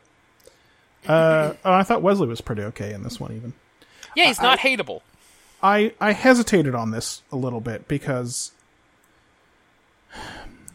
what we have seen Wesley bristling against is sort of the unfairness of being a child and the authority of adults. That's what we've seen him struggle with in this episode. So for the psych test to reveal that he's got some deep seated fear about making a decision that what might lead to somebody's death Yeah, felt out of place, but then on the other hand, you wouldn't expect his deep-seated fear to be coming out all the time. This is this is what I hate about Archer in Enterprise yeah, is that he's just all the time shouting at everybody about how His they dad. held his daddy down and they're not going to hold him down. Which is like, if you know that that's what's going on inside of you, you should be able to make progress against it. So Yeah. it kind of makes sense that Wesley's deep seated fear wouldn't have come to the surface in the first 17 episodes in which he's been a minor character. So in the end, I didn't penalize it for that. and you're right that it, it is out of place, but they tie it in by making it about his daddy. Yeah. You know? So it, there's a reason that it would be there, but you're right, we haven't necessarily You know, seen that. it is explained. Um, I mean, it's kind of a th- it's kind of a throwaway thing from the uh, from Encounter at Farpoint. Although I know I'm, it was always planned to be for this character that uh, you know Picard knew his dad or whatever. Yeah, I knew your f- your father, which is Right. not a creepy way to. But it introduce hasn't yourself. really come up in the Inner Rim. Yeah. So for it to come up here, and Remick brings it up in the interrogation with Beverly. Also, Yeah. uh, I, I thought was um, They had a was a writer nice touch. come on who actually watched the pilot. I mean, it must be right. Like whoever wrote this had seen the other shows. Yeah. Maybe that's why it's, it's scoring okay. That's why it's doing doing well. Anyway, I get, ended up giving it a seven. I didn't really think there was anyone off character in this. I mean, d- again, Data had emotions, but this is the f- it's already the tenth time that I've brought that up in this show. So Well, you know, I guess uh, one question would be then why only a seven? Was just that no one, it wasn't enough good work done, just no bad work, or because I would answer anything with data in it automatically can't get a ten. it's difficult. It's just you can't you can't score that high if you have if you have data. Uh, so here here is why not a 10 so there is something going on in this episode that was not explored to the extent that i would like which is what's going on with riker Yeah. he he is the only one who's worried about this investigation Hell yeah! Hey, what's Riker hiding? and he also is very nervous to know if he's being investigated Am I being investigated, sir? Because if I'm being investigated, you should tell me. and I should know everything you know because I'm first officer, and I. You want me to quit? Essentially, what he's like. so weirdly, he is the weak link in this chain, and he doesn't turn it around until Remick reveals that Picard's under investigation. Yeah, then he's real. And calm. then he's like, "Well, good luck, yeah, I thought you were investigating me, in which case I was extremely worried. because But- I've done some shit." but if you're investigating Picard, then yeah, that you can fuck you. You can go away. so it, it's weird that the Riker being the one most shaken by the investigation is not explored enough for me. Right. Okay. Uh, here's what I got. Wesley, Uh, by the way, it's crazy that it's probably the first time on this show that you anyone has ever one of us has asked the other one, "Why not a 10? Well, it's just because everyone. It seemed like a lot of good stuff, so I understood there was a reason it wasn't a ten, but I was Yeah. curious. Um, Wesley will be sixteen next month. That is not an appropriate time to say happy birthday. By the way, a month No. away from someone's birthday. Well, she's not going to see him again. Well, then she could just say it's nice to meet you. Only one of them's going to the academy, and who knows when that term even starts. Right. Hey, what is Wesley's motivation in pointing out that he thought nothing frightened a Klingon warrior? Is he looking for like a quick death? Uh, it's a good question. Like you can't say that. You can't just look at Worf and go, "I thought nothing frightened a Klingon warrior." You want him to just Um, snap your little neck? Another good opportunity for Worf to say, "Only a fool has no fear." Yes. Uh, that incident with the Zal- Zaldan, Zaldan. Yep. I never, I don't remember how it's pronounced. Uh, is a great example of the uh, special education that he's received on Enterprise. That's right. Mordok wouldn't have known that. Presumably, uh, TAC Officer Chan arranged that test because he knew Wesley would had the opportunity to pass it. Yes, he had a chance at that one. Uh, hey, in the seventh grade, I got kicked out of math class one time Okay. because I told Gary Enriquez how to solve a math problem during a test. Yeah. I didn't tell him the answer, but I like told him how to do math. You know, like how Yeah. to find the answer. And I I got straight kicked out of class. Why doesn't Wesley get kicked out for helping Mordok? This is bullshit. Uh, yes, it's a good question. Uh, there are a couple of things. One, Wesley told Mardok, "No, you've got it. You've got this." but doesn't he give him some kind of nonsense instruction? yeah, he Because says the you've already test got is your nonsense. rotation factor. Now Yeah. enter your vector coordinates. Yeah. But it seems like those are the only two steps. So I don't know. I'm just saying. I feel really. I cheated. I, I feel like I cheated and he cheated and I got kicked out of class. And, Yeah, son, I, I think the answer to this might be a couple of things. Okay. One, Don't make it about me. It's not about me. It's about this one, show. your seventh grade math teacher probably was not Starfleet material. Mrs. Erickson? Yeah, probably not. Yeah. Uh, and two, it seemed like uh, Chang was interested in that decision. Well, she should have been interested in my decision to help Gary Enriquez. All right, sorry, I made I made it about me. Um, Wesley doesn't so much. He doesn't even get. Not only does he not get to first base with this chick, this chick is all over him, She's very interested. She knows who he is. like right up front. she's, he- she's heard about him. she thinks She's the cute. first one in that room to see him. She says he's cute. Yeah, and he does not do anything because he's a fucking nerd. Yeah, no, his psych test should have been two more girls. That's right. Oh, there's too many girls. oh, what do I do? Uh, Remick, the latest to Big Dog, Mr. Riker. Dog, he outranks you! Not only that, I had this in my quick hitters. Hmm. He calls Data Commander Data. Yep, but Mr. Then he Riker, calls Riker Mr. Riker. it's like, he outranks you, dude! You can't do that! Incidentally, this is f- actually formalized in the Navy. Hmm. You only use you only use Mister to refer to someone who is a lieutenant or below. Yeah. Well, Remick playing with Riker. Yep, Uh, then Riker feels the need to pass it on, so he goes in and shouts at Picard. it's yeah it's exactly. true. Instantly. He, take- he does take it out on Picard. Oh, you don't like this guy! And he goes into Picard's office and starts yelling at him. Uh, and Picard's super patronizing. He goes, and you do a very good job. and then Riker's tantrum causes scary dramatic music to happen when he goes into the turbo lift. That's one hundred percent true. Like his tantrum, like he's got Anthony's powers from uh, fucking Twilight Zone. He's gonna put Yep. him in the cornfield or something. Remick's gonna end up at the cornfield, or I guess in Picard's space painting. Yes, that's right. I can never understand why the dramatic music shows up at times in this show. You're gonna end up on that stylized version of the Enterprise. I mean, it's still gonna be the Enterprise. Hey, though. everybody wave to Remick. You can see him in 10 forward in the painting. He wants he wants out. He wants to come back. Riker is so excited when he thinks Picard is going to run the Academy, but does he think that they'll just give him the flagship? Like, he's delusional, right? If he's thinking, oh, you, c- congratulations, sir. Enjoy the Academy. Yes, I'm going to be Well, captain you've of the been Enterprise. first officer of the Enterprise for six months. It's time for you to fleet up to captain. Mm, Probably not going to happen Oh, though. dude, Jellicoe's going to slide his ass It's in going to there. be Jellicoe. uh, Worf. It's going to be a four years younger, even cockier Jellicoe. That's right. Yeah, he has not been uh, uh, eroded by age. Uh, Worf, full of advice again. Dude is Yep. just hella solid. Like he's like an eight out of ten across the board. Just every think so. episode, he's just he, he only gets a few opportunities. He nails them. He checks out. Whether he's helping Wesley or not even pretending he respects Remick. Yep. Uh, Picard tells Remick to suck a fat one during that shuttle emergency, but then he's very patient with him afterward and even stops Riker from, I'm guessing, ruining his body? I mean, Riker advanced on him. Riker really, he was moving on him. He was about I to mean, I- snatch him up. I have it in quick hitters uh, that Riker should have asked for permission to clean up the bridge. Right. He learned it from Worf.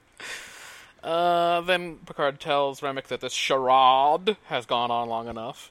Yep. Uh, That's the only thing he's guilty of is allowing this charade to go on for so long. And then the look he gives Remick when Remick says that he loves the ship and crew so much, like His tour duties up in six months, and he wants to serve on I the want to Enterprise. serve on the Enterprise, and Picard just gives him a look like, "Oh, gross! Fuck no, no." He's got to control his facial reactions. Yep. Um, and then he's very gracious with Jake in the hallway, and finally he gets to be Wesley's nice dad in the end. Yep. In a dark conference room. Yeah, why didn't they turn on some lights in them shit? Yeah. How does Remick know something is up between Picard and Crusher? Is that in Picard's captain's logs? Just like all the stuff he says about Wesley? Well, I mean, like, look, let me ask you this question. If you read the log entry for the Naked Now, would you not watch the security footage that you know must exist? Oh, would it come from the exact same angle that we saw as viewers? Well, you know that it would. Uh, then yes, I would definitely watch it because the angles are so good. So, I mean, you would see her, like, just going at it. you'd see her unzip her shit, Yeah. right? And talk Doctor. about There must be a cure, some formula. So you'd you'd see that clip, and then you would there wouldn't be a mystery at that point. yeah, and it's not even like you go. Well, everyone was horny and horny as fuck because she talks about how she's been waiting a long time or whatever to Right. be get all the satisfaction in her in her in her bits. Yep. Anyway, I agreed with you entirely. I gave it a seven. All right. So, uh, Fine. yeah, I thought it was think you fine said- all around. There were some issues, but it was fine. yeah. Um. Woof. Yeah, dude. I can't. I can't believe it's scoring so very good. Did you want to hit quick hitters or It scored well. Uh, let me let's go over some things. I got like an entire page of quick hitters? Does the Enterprise get an automatic candidate for Starfleet Academy? Because as far as I can tell, Jake is the only other teenage civilian on the ship. and they were both under consideration. So like the idea that it was like definitely one of the two of them was going seems odd. Yeah. I, yes. Yes. I, d- I wish they would explain it, but they never will. We have in this episode a very rare use of the port forward turbo lift that's right next to Picard's ready room. I don't know if we see that in any other episodes. It's extremely rare. Yeah. Uh, do you think uh, Remick is a villain? Because I always say to my old friends, oh, no, I'm sorry. Do you think Remick is a villain just based on the way he acts in the Um, beginning? Like when I was watching him, I'm like, hmm, he's really giving off villain vibes Yeah. here. Uh, again, I think it's part of his in- investigatory techniques, which Yeah. I don't understand. um, Picard says to Quinn something I always say to my friends, uh, which is, we've known one another for years. yes, I say it all the time. I actually start most conversations by just recounting how long I've known people. It's like, oh, hi, how are you? I've known you for 10 years. How's it going? Uh, Mordok has a whole strategy named after him. Yeah, dog. Picard only has a maneuver. I know. Yeah, a maneuver is below a strategy for sure. It's because you'd think in between a maneuver and a strategy, you've got a tactic. So Chang says about 15 times that any of those kids would be a great Starfleet officer. Uh-huh. So it really does beg the question why not take all of them? Yeah. What are what is this limitation? What's going to be the problem? Too many ensigns in four years? It turns out they'll need the manpower. It's, well, it's. They don't know what's coming, but yes. Yeah. Again, they don't explain. They'll never explain. I would like to know how this works. How many candidates are there? How many spots are there in the academy? How how choosy are they? How does this work? After Riker has his breakdown with Picard, he walks out on the bridge and tells Remick uh, he's got duties to attend to. Right. and storms off in a huff. We next see him coming right back on the bridge off that same turbo lift with a huge shit eating grin on his face. I gotta know what he did Oh, when yeah, he left dude. the bridge. He saw those harp girls. Those girls were playing the harp. Yeah, I thought he cranked one out for sure. Yeah. So yeah, I wish they should have showed us something. Like he could have been he could have been doing Obi Don Karitsu Yeah. against yeah, yeah. against uh hologram He was doing or Don Wakamatsu. watching his harp Yeah. harp ladies etc. Yep. Should have shown us something. Uh, I think um, I mentioned the Picard maneuver earlier. There is also the Riker maneuver, which I am just about tall enough to do sometimes, which is where you step over the back of a chair to sit down. I think this is the best one when he goes into the ready room and Remix behind Picard's desk, Mm-hmm. and he steps over the back of that chair, Oh, never breaking eye contact with an angry face with Remick. It's the. It I think was- that's his power move. that was the sexiest sit down ever. like I'm six three. Fuck you. You're right. He can afford to step over the back of that chair without ever looking down. Yeah, he knows he's gonna clear it. Just like I'm gonna, you know, look how tall I am. I'm clearing this chair, and I'm I'm looking right at you, Remick. And then you a should have power barked play. at him. You should have barked in his face. Uh, I wrote down that I want one million more of these. Worf's enemy is relying on others for his life insights, and one million less of the type of character insights we get on Enterprise. Yes, that would be. You mean like the the guys from Florida? Yeah, Yeah, Yeah. that would be better. Yeah. Um, I thought it was weird that uh, the people, the two people that we will learn are the best shuttle pilots on the Enterprise. Yeah, That's Riker and Geordi, right. both on the bridge when Jake takes that shuttle. None of Did not think of that bounce off the atmosphere maneuver, but Picard was right on it. Yeah, I guess it's because Picard jumps in right away, but neither of them makes a move to do anything. When when Remick interviews Data, he starts out by saying, "You're an android, so you're programmed to tell the complete truth." This is another one of those statements that somebody just made for him. Yeah, I, people make wild assumptions about androids, considering that they live in a universe where data is the only one. You, you'd think the more effective version of that would be to ask him whether or not that's true. And Yeah, even then, he and- could be lying. But even then, if he's a liar and he Yeah. says he always tells the truth, what do you? Well, what But do at you least, do? like, at least start from the baseline. Like, is this a thing? Don't just be like, "You're an android. I know all about androids. I know you can't lie." Yeah, exactly. I mean, look, people do this all the time. People will tell. I mean, we've seen it fifteen times. Someone tells a Vulcan that Vulcans never lie. Yep. Yep. Even though they fucking lie every opportunity that they're given. But at least there's more than one Vulcan. Yeah. It's like if you met the only Mexican in the world and you were like, "Ah, you're a Mexican, right? So you never lie." Yeah. And the guy'd be like, I've never met you. Yeah. Well, I'm the only Mexican. yeah. What are you basing that on? Agreed.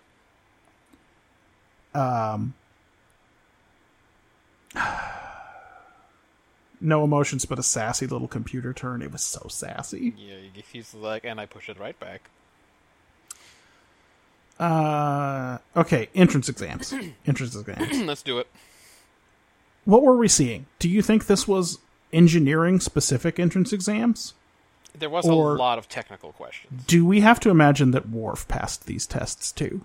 Oh, yeah, that's a good question. And Riker? That's a better question.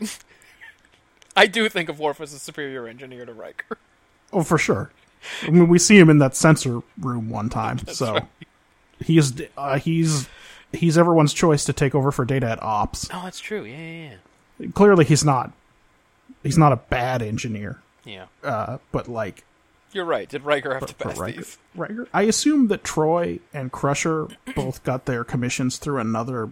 Like they both went to they got professional degrees and then got their commissions based on some other method. Yeah, I'm not, it's not clear. It sounds like doctors go to the academy from other things that we hear in the future. Yes, But some. I surely am do. not clear at all on what Troy did. one presumes that she didn't go to the academy. But I don't know. Maybe she did. But like mm, all of the ensigns and lieutenants, everybody we've seen, they all passed all these engineering tests, or was this an engineering version? Like, are there multiple routes in? Um, how psychological and individualized and intelligent is what we see here compared to Tuvok Yes. making the Maquis run laps and stand inspection? That's what I was thinking the whole time I was watching it. I was like, this is some very thoughtful stuff. One's like, oh, look, they uh, like For each candidate, they aren't even in the academy. like Chang's like, oh, that's an interesting choice to help Mordok, considering that uh, you're so close in total score. Uh, here's this test with Rondan that you have the ability to solve. Yeah. Oh, all right. Everybody's got an individualized psych test based on their deep profiles. Yeah. All right, Alright, everybody, r- let's run laps. That's what the academy is. I was gonna say once you get to the academy, maybe they just stop trying. They're like, we did all the vetting already. We know these guys are fine. Let's just make them run around a lot for four years. Let's just say that I don't want that to be true. Yeah. Okay. I hated it in Voyager, and uh, I had already seen this. Of course, I knew this was this was our previous experience of Starfleet Academy. You know, it's a place where Picard has trouble and turns to the groundkeeper for advice, and Yeah. And Wesley g- pulls pranks, has pranks pulled on him, and pulls them back on his yeah, bunkmates. no, or it's a lot whatever. of lap running. That's basically what it is. I'm sure you had some takeaways from this fine episode. Oh yeah, dude! Passive aggressive Wesley chasing down Jake in the corridor to console him. What a bunch of Mm-hmm. bullshit, dude! Fucker is always rubbing it in. Oh, I'm so sorry you, you didn't get picked, Jake. Like me, I got picked. Oh, Fuck! I thought of another teenager, Oh, who? the kid who goes skiing with Wesley. Uh, yeah, that Asian guy. Yeah, Where'd he go? I guess he wasn't a candidate. he wasn't even as good as Jake. that sucks because Jake seems He- like a dummy. He was less than Jake. yes, he was. nice. Too bad. I, I think I already named an episode that I can't. Use think it so, for This too. one. Um, Picard finds it not suspicious at all that his old friend a- Admiral Quinn is hanging out on Relva Seven, Relva Seven, waiting for him and demanding to be beamed up. Yep. Just like, oh, cool, my friend's here. At least he didn't tell him uh, that he was beaming aboard at 1500 hours, and then is Data would two say, minutes. "It's nearly 1500 now, sir." Uh, hey, what's the A plot here? Right, show started with Wesley, Mm-hmm. but then went into the credits with scary music and Picard. Which Mm-hmm. one of these is you think is technically the A plot? I am tempted to say that it's the Academy. I think it is too mainly because of the episode title, but I don't know.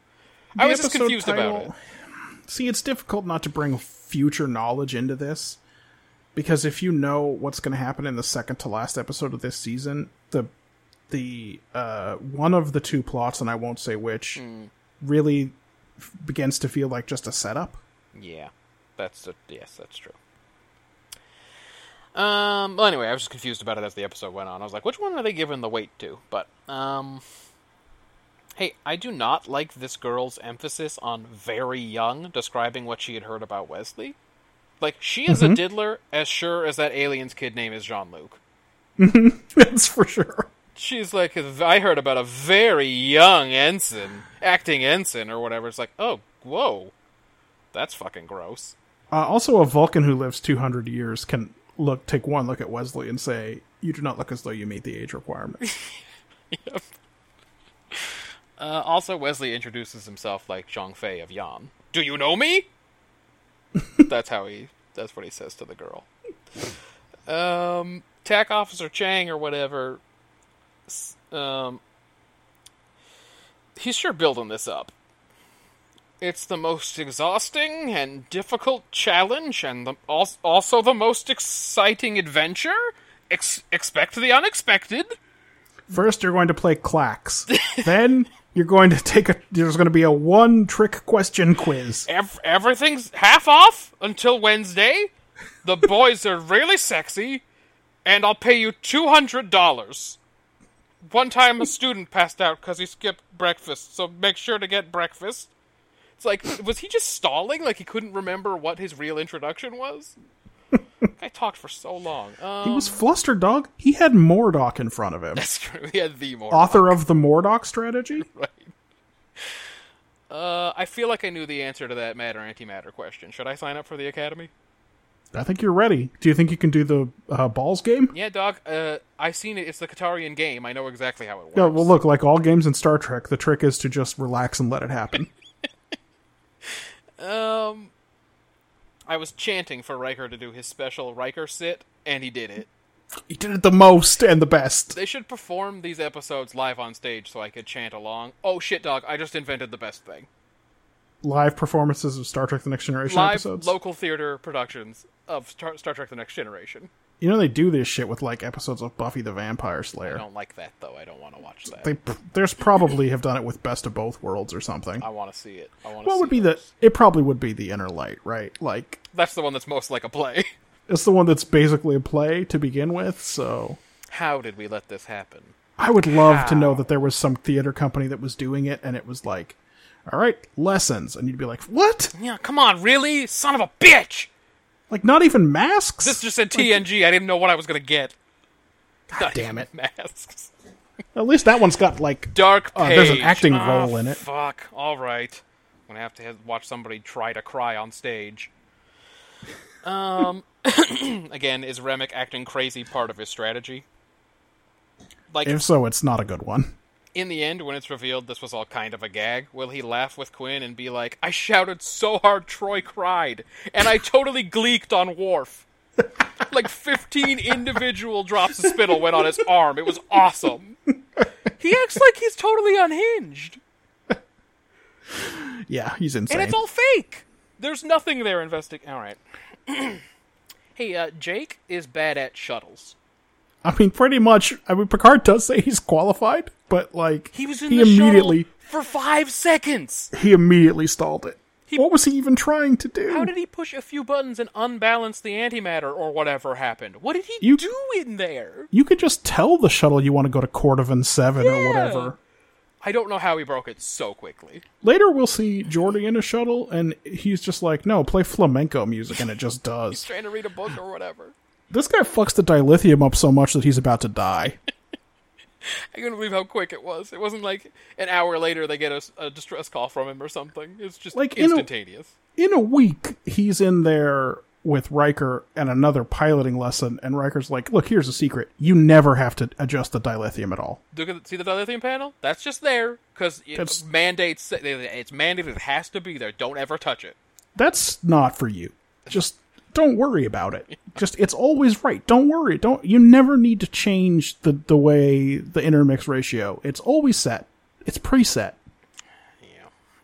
Uh, and of course, Picard helping this guy through it is the Star Trek gimmick of one crew member executing a plan but keeping it a secret from everybody else until it's Yep. done for no other reason than dramatic effect.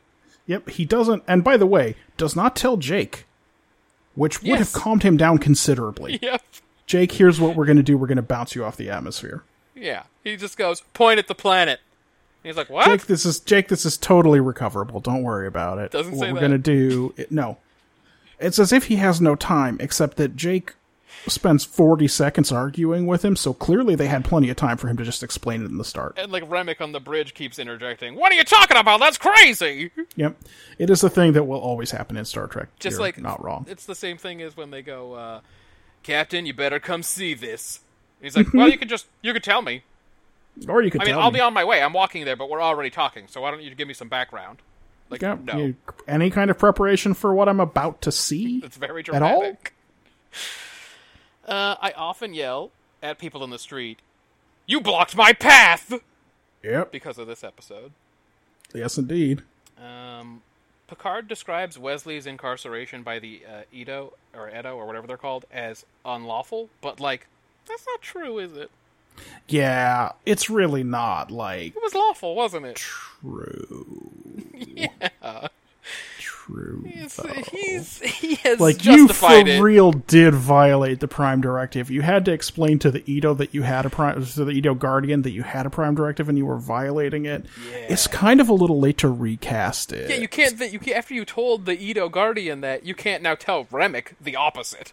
Well, I did. I didn't break it. He- He was unlawfully imprisoned, and I had. To, it's like no, no, no, no, no, just no. Uh, like we already talked about, the Katarian game is part of the entrance exam. Shit, this goes way deeper than we're later led to believe. They fucking infiltrated the academy already. oh, it's continuity. They're the infiltrators. Um, okay, Remick not only gets his ass kicked in this investigation, but I think he's fucking brainwashed too. Well, Because he comes out just like so excited to be friends with these guys.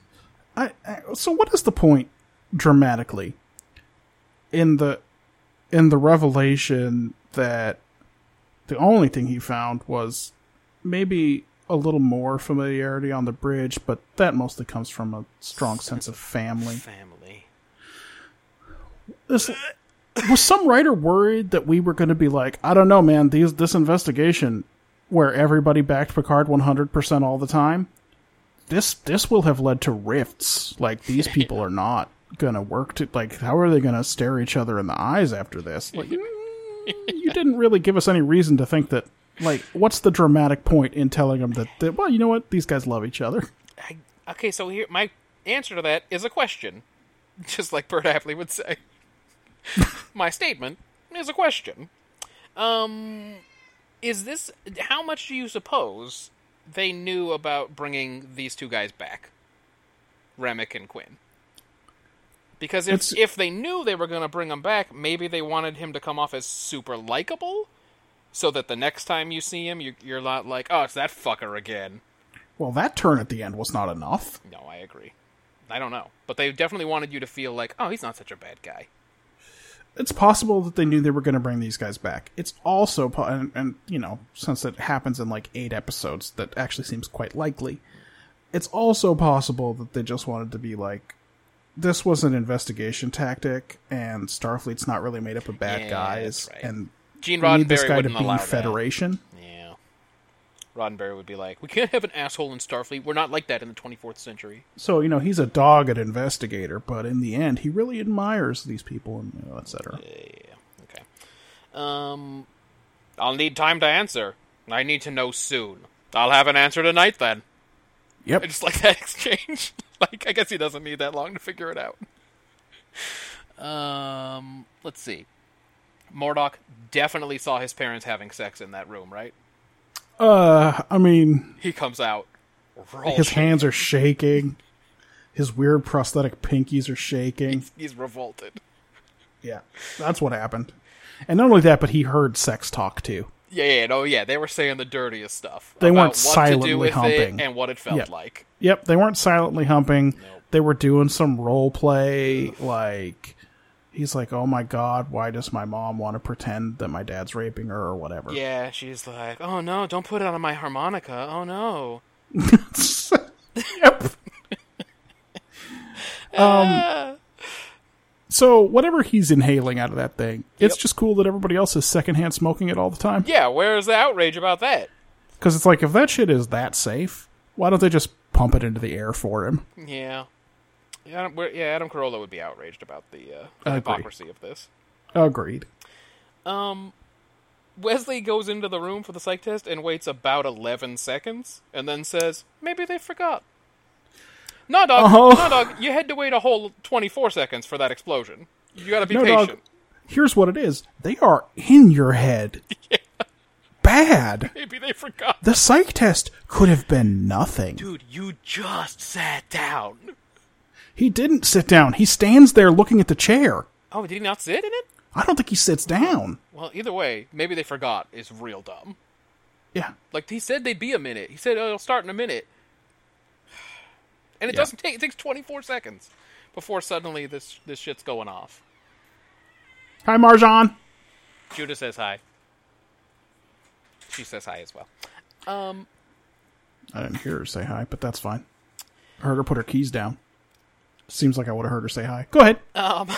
So, uh h- how dumb do you have to be to think that this explosion is unrelated to the psych test and just a thing that happened the moment the moment you walked into the room for the psych test? they are fucking they are in his head like um that's the name of Troy's fiance from Haven. Uh Wyatt, Wyatt. Wyatt Miller. They are in his head like Wyatt Miller talking to Riker about how hard it must be to be a starship captain. just big dogging him. Yeah, because he's just like he. They're like, all right, their psych test is about to begin. Explosion! Oh no, guys, there's an explosion! Somebody help! It's like, yeah, I mean no, that no, dude, that vent has real cold air coming out of it. yeah, that's true.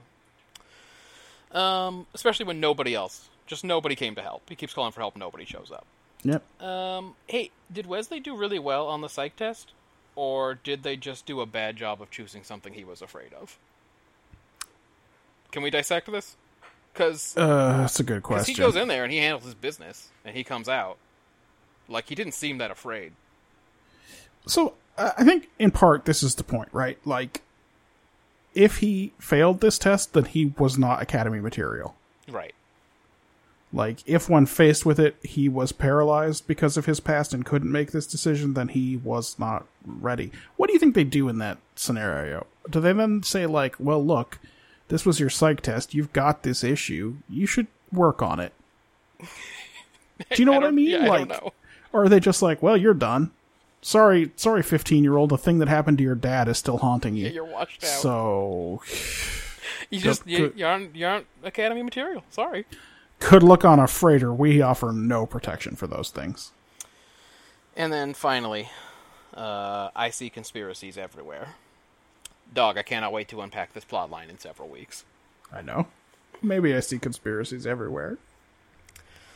So that's what I had. I had like a whole page of. Uh, Uh, let me ask you this question, and uh, if you if if this is your first time going through Star Trek for some reason, pretend you didn't hear this. Uh, when Quinn and Remick came aboard, did you like did you like stare at their necks in case there Oh, was yeah. something that you'd never seen before? yeah, just anything peculiar, anything that might be You know, going just, on in an- there. Mm. just anything out of the ordinary in that region. the, ne- the Mm-hmm, yeah. neckle region. I definitely did an ocular pat down on their neck regions for sure. just in case. Just in it went case. back a little bit deeper, a little bit just in longer. case we were actually working with uh, J. Michael Straczynski here and not uh, Well- Maurice Hurley, I think was the showrunner by this point. Unfortunately, we were not. So how'd this thing do? It did well. I gave it 22 points, which is a high score for me. You gave it 25 points, Okay. uh, so 47, so 10 points ahead of Arena. Uh, last week's winner, Squire of Gothos, was 43.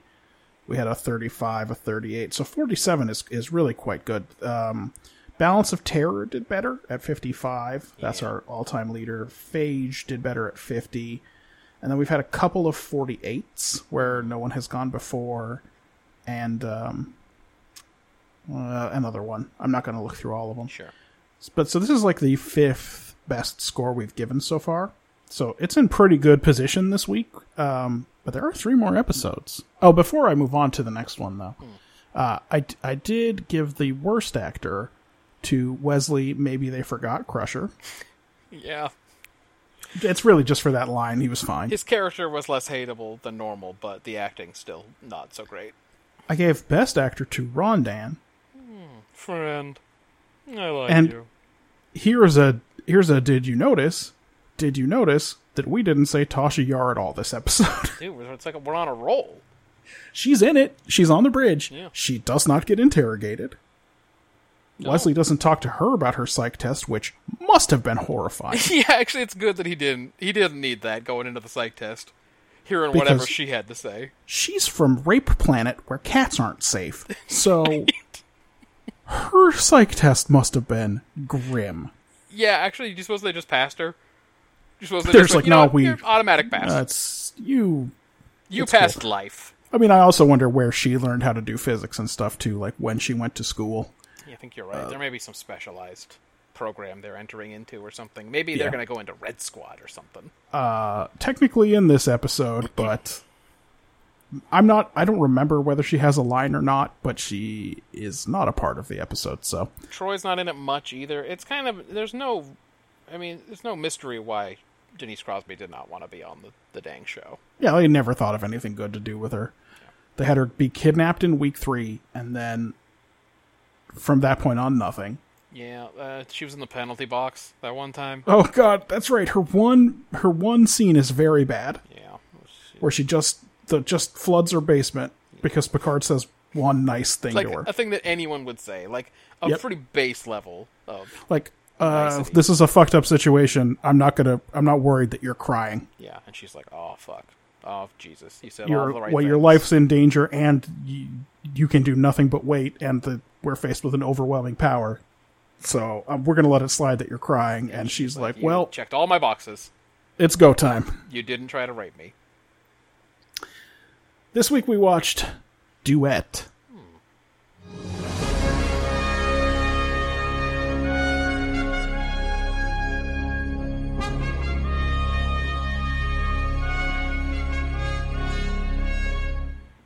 Do you want to make your comment about wh- whether or not that was the the best thing that you saw on Deep Space Nine this week, or the best thing you heard on Deep Space Nine?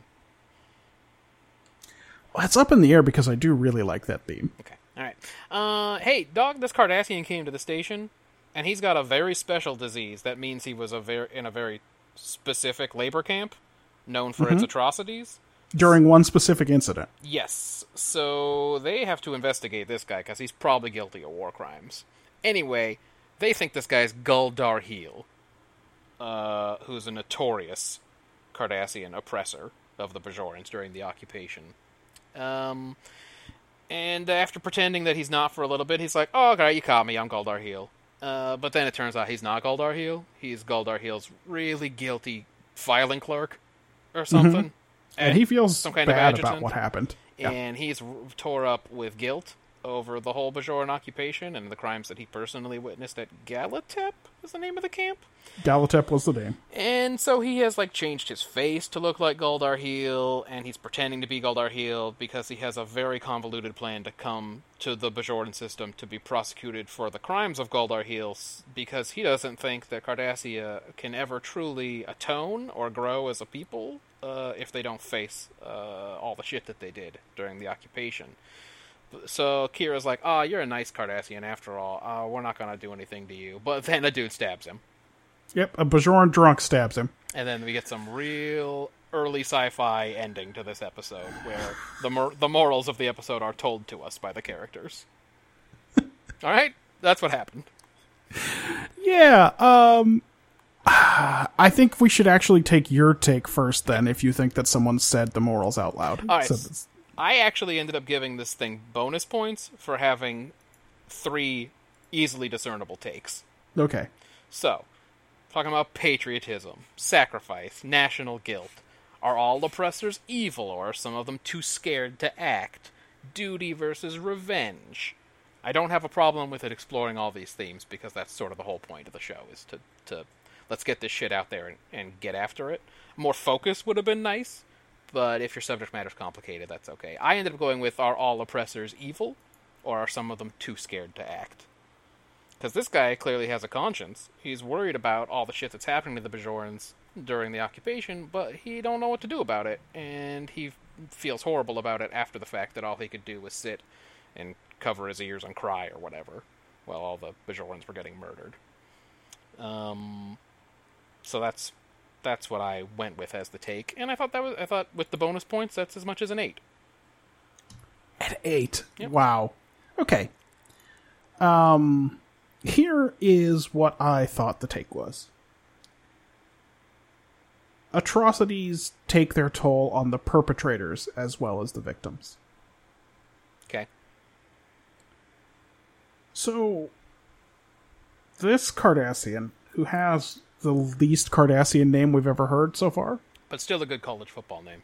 a- Amon Maritza is his name. Is it Amon? I didn't write his first name down. It, Mm-hmm. it's something like that. It's Amon or Aaron Maritza. It just could be a person. right, yes. Yep. he done went crazy. Oh, he's in, for sure an insane person. He is absolutely an insano. So you talked about his convoluted plot. What I don't think- Do you already want to jump into that? What I don't think you mentioned is that he was surgically altered to look like Guldar Heel Yeah, yeah. five years ago. Yes. So for four years Doug, it's called and eleven months, the lay of the groundwork. he has just been teaching filing at this military academy. As Galdario. No, as Amon Maritza, but with the who just Galdario- looks like Guldar Heel. Yeah, right. he was not claiming to be Galdarhiel. So it's not clear at all to me, by the way. Many things are not clear about this. It's not clear at all to me when he decided he was going to hit up DS9 and get put on trial for war crimes. It's an insane I- plan. I think there's a take here where he just made himself look like Galdarhiel because he was affected by what happened at this camp and Galdarhiel wasn't. Yes, he talks a And- lot about when he's pretending to be Goldar Heel about the weakling Aunt Maritza, who was such Yep. a little bitch about everything.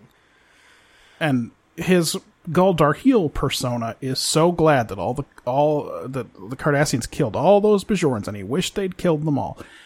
And so I think there's a take here where he has been transitioning to Galdar heel as a method of coming to terms with what happened there by just faking it until he makes it Maybe. as a guy who is fine with all of the war crimes. Yeah, but except okay, except a couple of things. One, faking being Goldar Heel will only work if you're not among Cardassians, because all the Cardassians knew he was dead, and so that would mean he'd have to be crazy. Except that in the end, he seems quite rational about the reasons behind it, and talks about the how this was just a plan he had, and all the terrible guilt and everything, and how he meant to come here and be on trial or whatever. Yeah. So- but since when? Yes. s- So the answer, as always, is bad writing. Bad writing is the answer. I to guess these that's true. problems.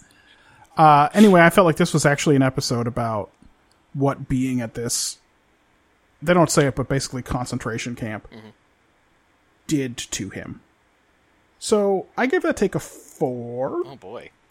and um, here's why. If that's the only reason you can think of to not do some atrocities, That atrocities were bad when you saw them. right? That that hey, it might affect you Oh, if yes. you do an atrocity. Yeah, yeah. You'll feel bad after you do it. You're right. yeah. Well, That's not a good enough reason. yeah i don't like that i don't i don't care for that audience and i don't care if they learn any lessons Okay. uh execution wise um i thought there was a little too much focus on the mystery elements Yeah. The investigation of right who is this guy and what's the deal. so my my execution take for this was a five but we have some additions and deductions to consider Oh, okay. so i am giving It was a five for difficulty. Now what? Now what about the individual elements? Yeah, that's correct. Individual elements. Uh, I'm giving it a plus one here for not having a weird virus affect the station, and I was so nervous When he showed up with that In- disease. in Act Four or whatever when O'Brien and that Bajoran engineer are under a console. Yes. Uh, turns out they were just installing Photoshop, but Ah, but I was like, oh no, oh I thought we weren't going to have one of these We're for a gonna third have week in a row. Weird phenomena come to the station. So it's a plus one for that, but I also gave it minus two for student filmmaking, Now which is that ending scene that you talked about a little bit. Yeah. So you mentioned it. At the end, he gets stabbed. Yeah. And as he lies dying on the promenade in Kira's arms, or instantly dead, because that's how this show is, They find them, the Cardassians have a secret spot on their back where if you stab them, they die. it just immediately. Yeah. There is a crane shot that brings him up, Mm-hmm. and there is a flickering light in the promenade course. that is lighting them. Um, and it's just so much. Yep. This is Some in uh, the heat of the night shit. this is the opposite of the interrogation scene filmmaking from uh, Coming of Age, in that uh, the reaction I had was not, "Oh, that's fun." I don't remember that. It was I burst out laughing. Yes. because I saw the flickering before they pulled up, and I thought, "Huh, is this like a bad transfer?" Because I know they didn't remaster these. Yeah. And then I thought, you know, this is what it looked like in uh, The Hobbit when they shot at 48 frames a second or whatever, Right. and then slowed it down. Uh, but no, when you see that the flickering light is just one of the lights on the promenade is flickering for no reason but ambiance. Um, it's just they were trying so hard, and uh, it just They made me wanted laugh. this to like, happen do they not on- know it's Deep Space Nine? They wanted this to happen on like some New Orleans streets under some under some street lamps. they were doing an art and um, it didn't work for me so i give it a minus two for student filmmaking so we end up at a four on execution here Yeah, I mean, compared to the, a lot of the DS9s we've seen so far, this episode was extremely watchable. yes But it has so many execution problems, even outside of the premise. Uh, not well executed in general. Nana Visitor has some acting challenges. and well, the confrontation in the end with them in the interrogation room was ably done. It probably would have been much better, and so would the whole episode, if the interplay between them up to that point was was good at all yeah uh, I think it's the wrong actors or something. There just wasn't it wasn't right between them. It didn't seem Well, right. or average can't- writing probably, but like let's let's be 100% clear on this this should have been Jerok. Oh, yes, yeah. The, I said that too out loud. I said, "Well, this guest guy would have been better if he was Jerok, Yep. whoever he was." He tried. I mean, it- He- sometimes he sounded like he was a a, pro- a pro wrestler, though. He wasn't the worst part Yeah. of this episode, but Jer- Jericho could have sold it or Katsoulis. I mean, Yeah. just somebody. the, the guy who played Timison maybe would have been better. Yeah, it just when the guy was like being real bombastic when he was channeling his Mussolini or whatever, it, it Mm-hmm. felt really it felt like a lot. It was a kind of a lot. And Kira This does was- a lot too. This was community theater work, basically. I don't want to see this one when I go to the theater to watch Star Trek.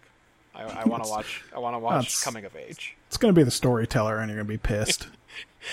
I I did like Kira coming face to face with what she thought was absolute evil in one scene midway through, like where the guy's just really bragging about all Yep. the Bajorans, and she is not nearly as strong about it as she probably thought she would be. You know, she's like genuinely disturbed and kind of has to back out of the room, like holy shit, like. Not Yeah, used to she running into the doesn't. Real bad guys, she doesn't want to clean up the bridge the way Riker did. She, it's not the reaction she expected. right? So I, I like that. That was effective, but that last unnecessary Twilight Zone scene where the guy's like, "He's a Cardassian. That's good enough," and she's God like, damn. "She's like, no, it's not." It's like, oh boy, pan out for this garbage. Um, just some things I, I was I had some some nits to pick. Kira saying that this guy is a war criminal is somehow enough to have Odo throw him out of the infirmary and into the brig, like without any evidence. She just walks Yep. in and goes, "This guy's a war criminal," and Odo's like, "All right, you you heard her." Interesting. Then Kira says what she did wasn't even legal to Cisco. She's like, probably wasn't even legal, but you know what? I did it. Then at the end, she lets him go again on her own. She Yep. just goes, I heard what I need to hear, and uh, turns off the force field and lets him out. Well, why is she allowed to be in these investigations? Yep. And then again, this guy had a Batman villain plan that relied on so many assumptions and possibilities. But because Uh, it was by the written way- to, it all went the way he wanted. Never clear at all to me whether he knows or not that Guldar Heel was dead. I know, right? That seems like he probably shouldn't have picked someone who's known to be dead. Well, but he'd been wearing his face for five years. It was too late to change. He just. I should have been Ducat. Alright, so he books passage on a shuttle. Yes. Okay. That he knows is going to stop at DS9. Definitely going to DS9. Let's say he gets to DS9. And Kira's not there, right? She's down on the planet or something. And this gets handed just off like- to Dax. Ah, it's we've got a uh, we've got a Cardassian who's got colinar syndrome or whatever. goes to the infirmary. They treat this dude. Uh, Cardassian, better get him out of here quick. He's not popular on this station. Yeah, but What Jorans happens Don't like then? having him around. Do they just do they pass him along, or as he's being put back on the shuttle, does he shout, "Do you know who I am? I'm Gunther Heel." Guldar Heel. I mean, Amon Maritza. like, how does he expect? Like, what if he just didn't get any reaction? What was gonna? Ha- what was the next part of the plan? Ah, then yeah. he's pretending to be a different guy yes. himself. He's pretending to be Eamon Maritza. Yep. So what if they just go? I don't know. He says his name Maritza. He's some nobody. Yep. Does he then again go? I fooled you. I'm Goldar Heel. Oh yeah, he was a, he was at Galatep, but he was a filing clerk. I just. Mm, It's I, probably not a war criminal. Ah. I don't understand how this plan is supposed to come together. Uh huh. But it was written to, so it it, went, it came together for him. That's fucking Operation Ten Go again. Everything in Star Trek was planned by the IJN. It doesn't. It's like Anyway, I I thought overall the themes and and some of the stuff they did with the way Kira was affected, I thought it was fine. It was just a problematic episode. I I gave it a five. five.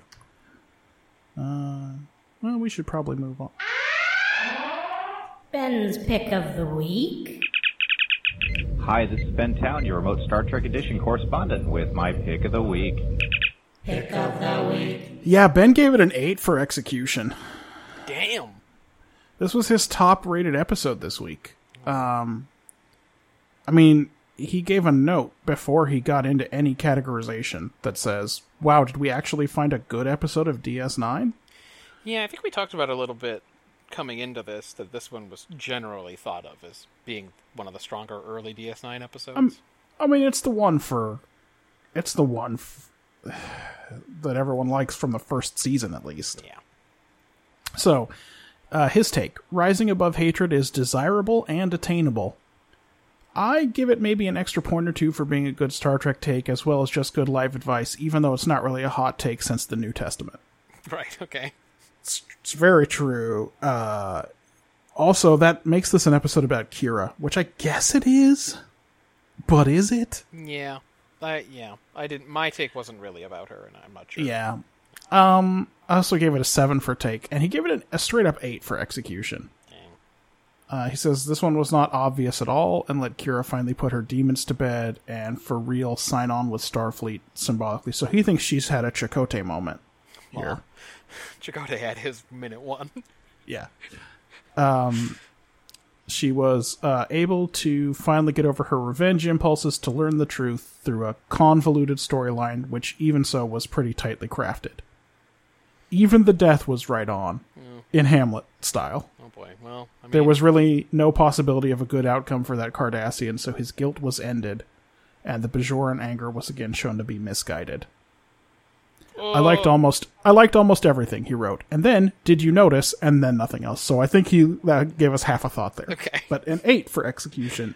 I'm not sure that the Bajoran hatred is uh, irrational or anything. Uh, yeah, they did. Uh, when this guy when they talk about what happened at Galatep, it was pretty bad. Yeah, I'll get into it. there in was a world lot of building. there was a lot of rapes and murders so people and the cardassians seem to love doing stuff in front of other people Yeah. i think they're I exhibitionists think so too. Why don't we jump into world building? Because I want to talk about some of that. Uh, yeah let's do that uh, by the way i gave this 8 on the front end and you gave it 13 Oh, boy. and ben only gave it 15 so really you two aren't that far off on the on the front half of this But episode you and I are pretty far off. Um, You and i are way off yeah Uh, K- Kalanora. That's Okay. the disease, right? yes Uh, Galatep was the camp. We already talked about that. So, not sure how much detail we usually get about the Cardassian occupation and the associated atrocities, but Kira was pretty clear about some of them in a way that I think was a little bit new. Like, I th- yes I think chronologically, R- Ro, Laren, and TNG may have already told us that her dad was killed in front of her, but that might not have happened yet. She might have told us that later. But anyway, she does talk about uh, women being raped in front of their children and uh, all kinds of bad shit going down. So she gave us some some clear details. she did a couple of things one she liberated that camp Yes. So she got to So this- come upon it. very personal for her. This may not be. Not everyone may have such strong feelings about Galatap. All right. It's kind of like if uh, one of the Cardassians that came aboard in the Wounded had been from Setlik 3. Yeah, then O'Brien would have wanted him to be Yeah. a dead person. One presumes. Although he hates what he became because of him, because it's a better show. It is a better show, you're right. O'Brien having that thought makes it a better show. Yeah, it's like some self awareness like an adult, so Oh, it's. I can't wait till we get to that. Ah, he puts the drink down and he go, and he gives him a, two two steps. It's not you Yep. I hate, Cardassian. Starts to walk away, turns around a little bit. It's what I became because of you. Boom. Boom! Um, I always thought that the Federation started using synthahol because it was just like alcohol, but you didn't get wrecked. But there are a lot of drunk people in Star Trek. In this Yeah. show in particular, is it because Quark just serves the real thing? Probably. Okay, It's in Quark's benefit for people to get wrecked. just I just feel like synthahol maybe it didn't catch on or something. I don't know. Uh, Odo asks Dax to route Ducat's call to his office, and she responds, "I sir, I don't know what the command structure is on Deep Space Nine. Yeah, it's a good point. Does she report to Odo? Probably not. Uh, he doesn't seem to have a rank. Yeah, they just call him Constable. He doesn't. He's the Have... chief of security, but she's Not in the security. science officer. Yeah, she's actually in the chain of command somewhere, Right. but he just straight says, "Hi, sir." uh, unless I'm wrong, she's the second highest ranked Starfleet officer on the station. She is. So I could Oh, yeah, not it is figure odd. out what happened on that one. Uh, that was all I could figure out for this. I gave it a four. Okay, I mean, except that's for worth all of four, the huh? all of the Eamon Maritza, Okay. uh, Galata background stuff, all that. Uh, okay, so a disease that uniquely identifies victims of a single industrial accident. Except that the Cardassians have a version of it that is extremely similar and unrelated. Yes, although there are definitely signs that distinguish them medically, Okay. which Bashir has no trouble looking up. Good, good. Uh, Maybe Cardassia is an empire. yes, we, The structure of Cardassia is murky at this point. yeah, we've come to know them as the Cardassian Union, but in this episode, you are right; they are referred to many times as the Empire. Okay, uh, do you think Cardassia's, it's not great that this is a question, do you think Cardassia's withdrawal included some provision for war crimes trials? I don't. Or is this based on some principle of space law we don't know about? Or is the entire thing extra legal? well, uh, So- I think it is within Bajoran law that they, if they find a Cardassian, they will try them for war crimes. So the big parallels Hmm. are the Nuremberg trials, etc. Right. Right. But those are were legal because of the acts of surrender. The Cardassian withdrawal from Bejor, I don't think included something like that. Yeah. Yes, I'm just yeah, I'm saying, regardless of what the, everyone agreed to when they withdrew, I- it's very clear that any Cardassians that are caught by the Bajorans, they will put on trial. I think, uh, and, and this is why I asked whether it's a principle of space law. That you know there, there is plenty of uh, precedent on Earth for citizens of one nation being put on trial in another nation for a crime committed there. I mean, for instance, people from other countries keep getting executed in Indonesia for drug crimes and so on. Right. Right. But yeah, Yes, I'm not I sure just want- exactly what the legal structure is. what is what is the basis for charging someone with a war crime i- in this world? And it's true, Cisco doesn't seem to have any particular qualms about that part of it. And then uh, future photography uh, must work on some kind of light field model, like a litro camera, because all of those objects are positioned in 3D space during the uh, enhance sequence. Yeah, the the very typical sci-fi enhanced sequence. Yeah, we've already seen it um, in the episode where Riker kills his girlfriend. I never remember the name of that damn episode. Where Riker kills his girlfriend. Are you talking about a matter of perspective? No, I'm talking about Yuta of the clan Treles- Treleska. The mm, the the some the something the something. It's not the it's not the survivors because that's um, the Husnock episode, right? Uh, mm, uh, hold on, I'm gonna get this one. I'm gonna get it. One of the clans of Akamar. The episode that they appear in is. You gotta be kidding me. The Vengeance Factor. So I. The Vengeance Factor sounds like a TOS episode. It really does. We've seen Federation magical image enhancement in, in that one already by this time, but uh, Yes, and we will see it again in Unification. but there are cameras now that operate on in our world that operate on different principles and can allow you to change the focus of the image after the fact, for instance. But they, I mean, they can't move you through 3D space like that yet, but Maybe soon. watching how that enhance works maybe uh, gives you some idea of how images are captured in the space future Okay, all right, I'm with you. if you're being charitable Yeah. i gave it a five for world building Okay. Uh, what do you think and- a, a common uh, stumbling block for DS9? What do you think of the characterization? so i gave it a five again okay. which again is not an amazing score but it's better than i gave tos this week so it's this is not the worst thing we've ever seen in the star trek universe characterization wise Right. we get a very brief amount of quirk in this one but he's back to his old slime ball tricks Always. right away, so there's that. That's fun. Uh, I thought uh, so. It loses most of its points for how quick Kira's 180 is Mm-hmm. on this guy when she realizes that he's like legit insane. yeah. He was still at that camp, Yeah. And didn't do a damn thing. and he knew that atrocities were being committed That's there, right. He says it himself. and he hid in his bunk like a coward. She tells him she's not going to let another good man die. That's her definition of a good man. I guess you know what? She probably hasn't known a lot of good ones. That's that's probably true.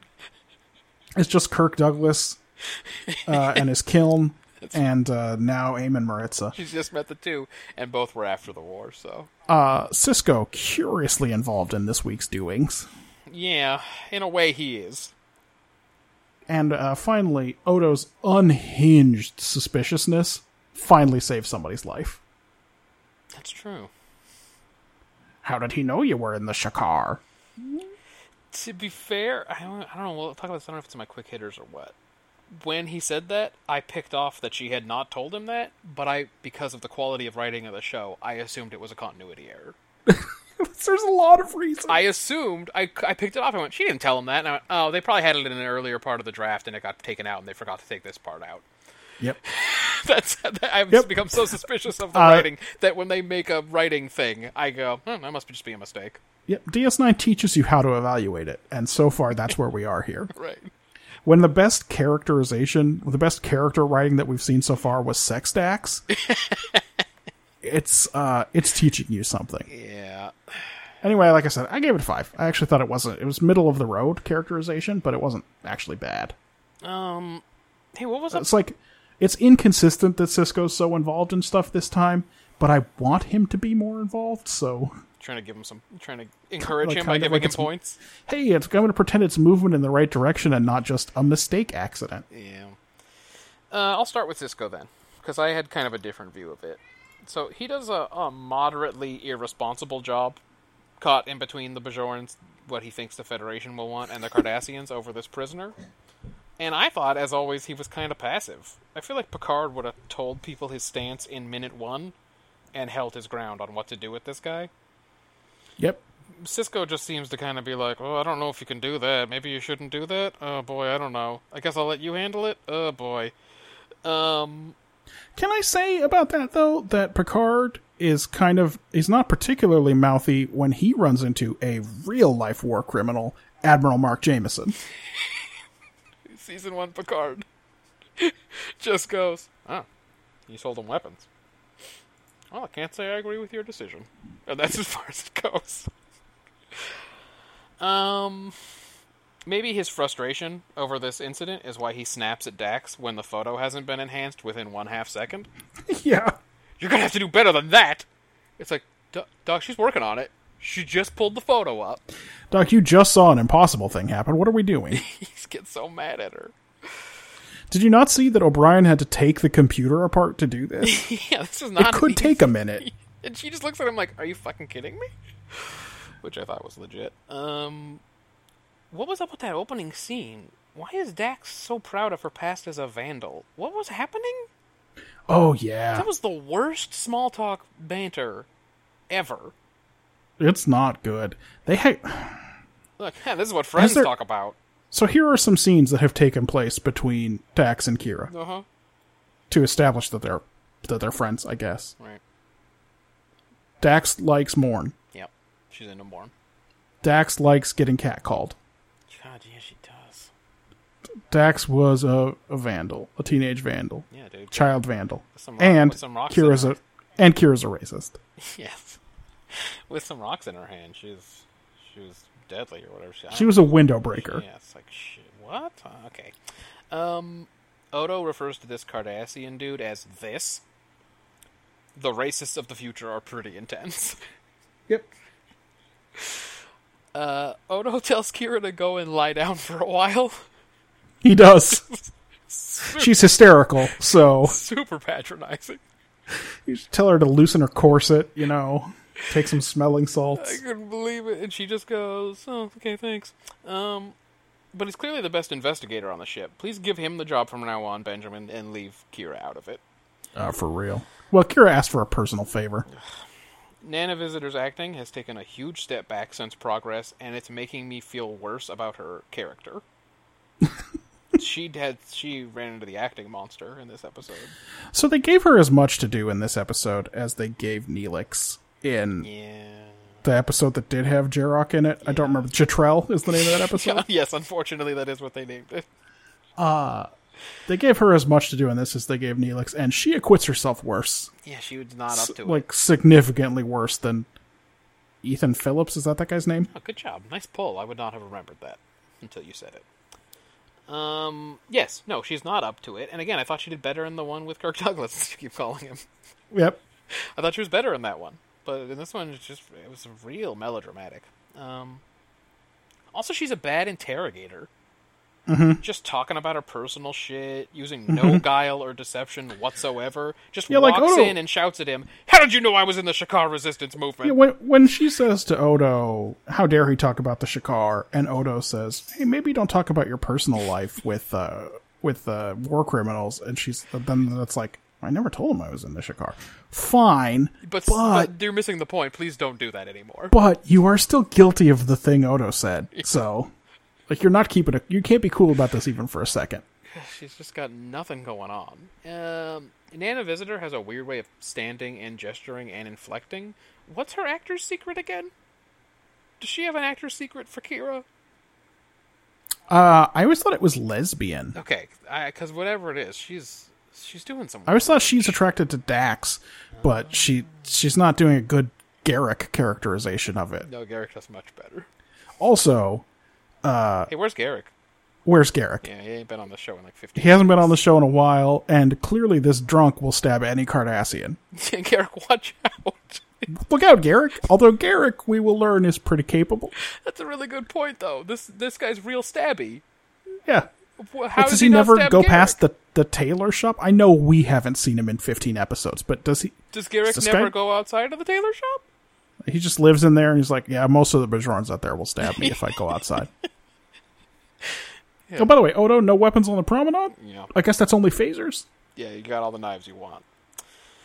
um, let's see. Sorry, we're still doing characterization. I, this is getting quick hittery. Uh, Ducat now qualifies, dude. This is at least episode two for him. Uh, and by the way, uh, I thought so, and Ben thought so. He steals the scenes he's in. He seems like he's an ass, but kind of reasonable. And why? I, He ha- just he seems like a person that could I exist. have it in my quick hitters, not in my characterization, but I have it in my quick hitters. How excited I was when Golalimo showed up. I mean, Golalimo. when Mark Yes. Golalimo shows up, I just call him Gull. Go As on. Gull Ducat, I was like, oh, sweet, yeah, all right, Gull Ducat. Because he Like, can you weren't Uh, like it's T-Bock or whatever. Hey, whichever one he was. Right. Because he can, like, act a little bit and use inflection in his voice, and, like, seems like he's interested in what's happening. Well, listen, you had this feeling when Shran showed up the second time too, where you were like, "Oh fuck, it's Shran." It's the commonality, DS9 and Enterprise, they created a whole cast of characters that you don't like. That's right. So when someone else shows up, you go, oh, good, someone else. Uh, anyway, all that was worth a four for me. Okay, four. I think that's reasonable. We'll talk about Ben's back half in a minute since this is his pick of the week. But this is here's a, my real question: Is there a what is who is the most likable character on Deep Space Nine? Can I count Gul Dukat? Can I count Golalimo? is he likable because The actor is doing He's such not a better good job. dude. Um, okay, in terms of the main cast, likable. Well, okay, so we've got weird, grumpy old O'Brien, not the O'Brien on it should be O'Brien, but they but they've done they've been weird with his character. Cisco's either asleep or shouting. Yep. Um, I don't like Jake very much. Dax is on heroin. Am I right about Hex is this? like she's She's just having daydreams. she's done. She's toasted. Um, She's like Harry Kim in that one scene where he gets a phaser pulled on him, yes, but all the time and no one pulls a phaser. yeah. I think I- they want us to think it's either Odo or Kira, I guess, but I don't. I would not say that I like them. I would not say I like either of them. Quark, I guess. Quark the rapist is the likable character. Gork the sex trafficker for sure, huh? He's the one. And set and known mercenary contact It's not Gork. Bashir the Creeper at all. He Nope. is very unlikable. well, they set him up to be unlikable. I know, but I feel You're like not supposed to like him. even though I think they purposely set him up to be like that, and I can't he's, figure he's out why. more unlikable than he should be. They've they have accidentally set everybody up to be unlikable. Yeah.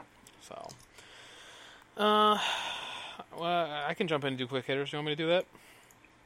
Yeah, hit me with your best shot. Uh, you can also add Rack Munis to the list of plausible college football names. Oh yeah, for sure. Uh, also Goldar Heel. Well, I did. I did wonder whether Cermak Wren was a point guard for the Guldar Heels.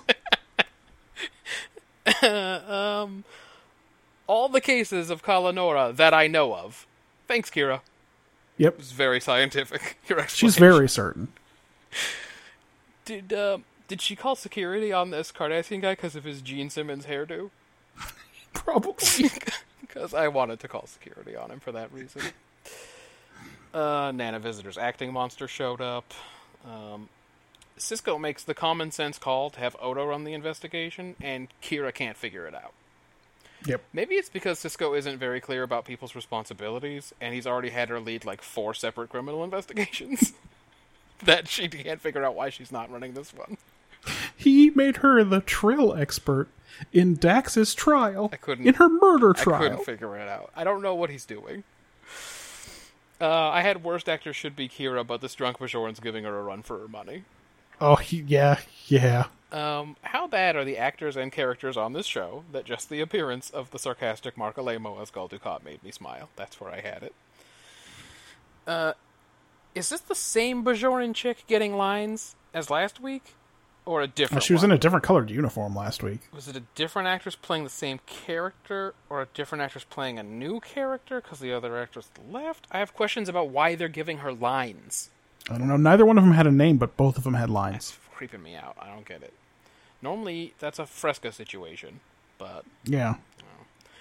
Well, I mean, like, look, this happens in the next generation too. Sonia Gomez is in three episodes and then disappears. Ro Laren's in about four episodes total, yeah maybe six. she's in a lot in season five i think they were trying her out like they Well, were gonna it- be like hey maybe you'll be a main character and she's like no Okay, so thanks is this the time to ask the question? Oh. Do you like DS9 better if, as they intended, Yes. Ro Laren is Cisco's first the answer's officer? obviously yes It's clearly yes because But- Michelle Forbes is much better, right? i would say yes except that look what they did to colmeany and o'brien Yeah. Well, It Colmini, would've who been- by all rights is a fine actor, and O'Brien was likable, and not Right. anymore. Yeah. Well, they gave him instead they gave him power play O'Brien, so they for sure would have given uh given us Conundrum. Ro- conundrum Ro Laren. Yeah, that's right. yeah, they would have blown it bad. So I would, I want to say yes. I, I'm afraid they would have blown it anyway. or Rascals Rolaren, and she would have been like, "But I was a kid. I, that- I'm- I didn't even portray her in that episode." She's like childish all the time. yeah, Um, the photo caption issue where the Mm-hmm. pho- the photo said the one guy was Goldar Heel, but but then they had that guy in their cell and he was named Maritza or whatever. That might like raise a question, but I would at least be willing to believe it was a messed up it was caption captioned wrong. because like that happens sometimes. But they're like, no, Like- no, no, that proves it. And and Card- and the Cardassian uniforms are just black, so it's not like you can even be like, "Well, but no, but that guy is wearing a Gull's uniform." Yeah, it's hard to tell. But they're like, no, the caption says so, so it is. Um, the writing in Star again, I have this here. The writing is so bad in Star Trek that although I noticed he was the one who brought up the Shikar Resistance movement first, I assumed it was a continuity error. Kind of takes the oomph out of that realization. Uh, that Yeah, was it all I does. had for quick hitters. I have a few. Um, is Kira's "which you" remark to Dax racist? Yes, for sure. Okay. Yep. Does this disease setup have any real world parallels? Uh, where someone contracted a disease from one event. And you you know for sure I get that they were at one particular event because they got one disease. Mm. You could Like probably, it for sure would have been called Galatep syndrome, right? Yeah, I mean, you would probably assume that radiation things in Eastern Europe you could relate to Chernobyl, right? I guess maybe. If you yeah. had like a you were born with a weird arm or something, or you or you had some or you had a radiation sickness, you might or like same thing in Hiroshima or Nagasaki. I guess. Those are specific events. It's not really a disease, but it's the same kind of thing where one event triggered something. That's all I could think of. Uh, O'Brien sets Kira up with an unlicensed copy of Photoshop. uh, are we relitigating the Nuremberg trials here when she straight up tells the guy he was only one man? What could he do? Yeah, Like, by the way, oh okay, we're letting all the Nazis off the hook. that's all of them. Yep, every one of them. That's uh, they were all only one man. So uh, last week we learned that sickbay is basically in between Quarks and the security office. Okay. So that's exactly where Maritza gets stabbed. Yeah. But let's not call for help for this non fatal, even in the 20th century wound. Dude, you saw it. He died instantly. There was Yeah. no point. Yeah, yeah, yeah, yeah, yeah. Um, they were just going to send Maritza back to his military academy. It's, Have they forgotten standard Starfleet treatment for mental illness, making him forget his dad ever existed? It'd be great if they'd busted that out again. if he'd still remembered everything that happened at Galatep but couldn't didn't know who his dad was, yep. it would have been amazing. No, but I mean, for real, they were just going to send him back, and but like, And let Ducat deal with him or whatever. but but by this time, it's got to be making the rounds that he made himself look like. Like no one noticed, I guess. But oh yeah, he does. He did make himself look exactly like Gar- Galdar Heel. Well, they told Ducat, so if he's worried about it at all, he's going to do something about it. And Dugat's gonna make this guy disappear, right? If he makes it back, Well, that Bajoran like took this care guy of it. is very embarrassing for the Yes. Cardassians. Yes, exactly. Well, he was trying to be put on trial. He don't want that. yeah, yeah. It's a it's a bad look for them. It's a bad look again. A bad look for Akira and Starfleet to just be like, oh, "All right, we'll just send you back to the Cardies where you will definitely disappear." By the way, I said we would check in on Ben's second half, but we were so excited to do quick hitters. Um, he gave it a six for world building. Hmm. Dang. And the the in, one interesting thing that he brings up is it's that this episode is a reminder that Cardassia is a second rate interstellar power, and they need to rape other planets for materials. Sure. Like that is his justification. That's that's Maritza as Darkheel's justification for the invade the occupation of Bejor Right. is we needed your materials. We were to build our empire, which is something no one would ever say if it was true. Yes. Again, he sounds like if he he's, if he was really Goldar he's heel, going a little too big on his dictatorship. right? Uh, and he gave it a seven for characterization, Wow, man, he Um, really loved this. saying uh, Kira regrets the bad stuff she did. I think he's reading into it a little bit. She maybe thinks about the bad stuff she did, but she's had a lot more. We've had more introspection about her role in the rebellion in previous episodes. Yeah, I agree. she turns out to be committed to the truth, etc. No, she she turns out to be a crazy person. Yep. Makes a lot Um, of rash decisions. Yeah, he loved this episode. What was his total on this, dude? It sounds like he Uh, got like so- a million points. So when you add it all up, a seven, an eight, a six, and a seven, he gave this shit twenty eight points. All right, that is a lot. Now I have uh, never given an episode twenty eight points. Congratulations. I know you pride yourself on your cynicism. On my harsh criticism of Star Trek, despite the fact that I watched that we have now watched ninety episodes of Star Trek. Dude, with so much time. It's just, just time keeps on slipping, dude, into the future. That's what I heard. some some four of them shits were two parters too. So think about that. Everybody who's not listening to this, you're wasting us. We're doing so much work for this. Um. So Ben gave it a twenty-eight. You gave it a twenty-one. I gave it an eighteen. Those are all decent scores. We each scored at one higher than Arena. So Arena did uh, suck. wait, maybe even Ben. What did Ben give Arena? No, Ben gave Arena nineteen. He was he was more in line with us on Arena. Um, but we gave it a thirty-nine, which puts it in second place this Dude, week. That's and gotta be one of the best DS9s then.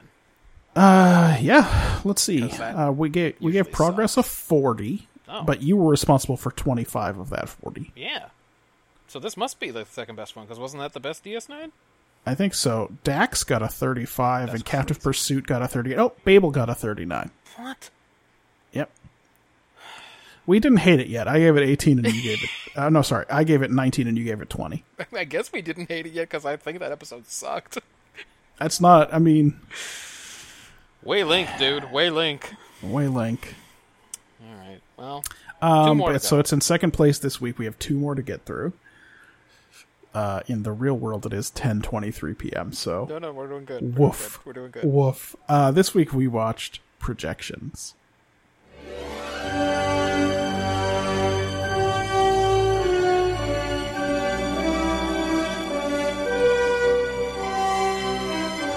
Luckily, I had very little to say about this one. Uh, the Doctor wakes up on an empty Voyager, apparently attacked by the Kazon. Belana appears and explains that there are holoprojectors on critical decks now, presumably because the writers were already sick of this one interesting constraint. That's where I stopped writing what happened in this episode. I don't blame you. Uh, but from memory, uh, he he goes to the bridge. He finds Janeway. He goes to the kitchen. He helps Neelix fight a Kazon. Yep. Then he discovers that he's bleeding and he feels pain. Yep. Which is Which is- obviously not supposed to happen. Very suspicious. Then he gets back to uh, sick bay, and the computer tells him he's not a hologram, and his name is Lewis Zimmerman. Then a hologram of Barclay appears. Yeah. Sure. Sure. Uh, Reginald Barclay from The Next Generation. We haven't met him yet, but we hate him, so don't worry. And uh, he tells him that he that Lewis Zimmerman is stuck in a holodeck program, and that they're all on the outside trying to get him out, and that if he Anyway, doesn't the- come out soon, he'll die. The only way he's going to get out is if the program runs its course, and that can only happen by Voyager reaching Earth or him blowing up Voyager. So he's got to go do that. So he goes down to the engineering uh, to engineering in order to blow up the hollow projector to confirm that he's real somehow. Uh, but then when he's there, I guess if he wants to destroy the ship, he can. But then Chakotay appears and tells him, "No, no, what happened is some some radiation got all up in your junk, and now You're having a mad you're- hallucination. now your program has just gone just nuts, and the whole Barclay thing is not real. And if you blow up the ship in the simulation, well, you'll die. It's not going to affect the real ship. Right. None of this is real, so you know, go nuts there. But uh, but we'll lose you. Yeah. so he decides not to. They take him back. Then the cut Worf gave him when they were training for the mission starts bleeding again. he realizes that's not real. He kisses Cass. Uh-huh. Then they get him out of there for real. Great. I mean, woof. Yeah, I mean, really, really, this was. I had so little respect for this episode. I gotta say. So it, I mean, it it jumps all over. Uh, well, let's jump into it because I don't. I want to get through this one quick because it was really bad. Okay, Uh, I gave it a two on the take. The take was for the fifth or sixth time. What is the nature of the Doctor? yeah, Because Uh, all this is he a person or a hologram stuff is for that purpose, right?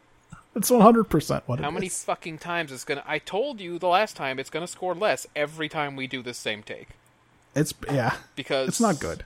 Let's either figure it out or move on. Um, so I gave it a two.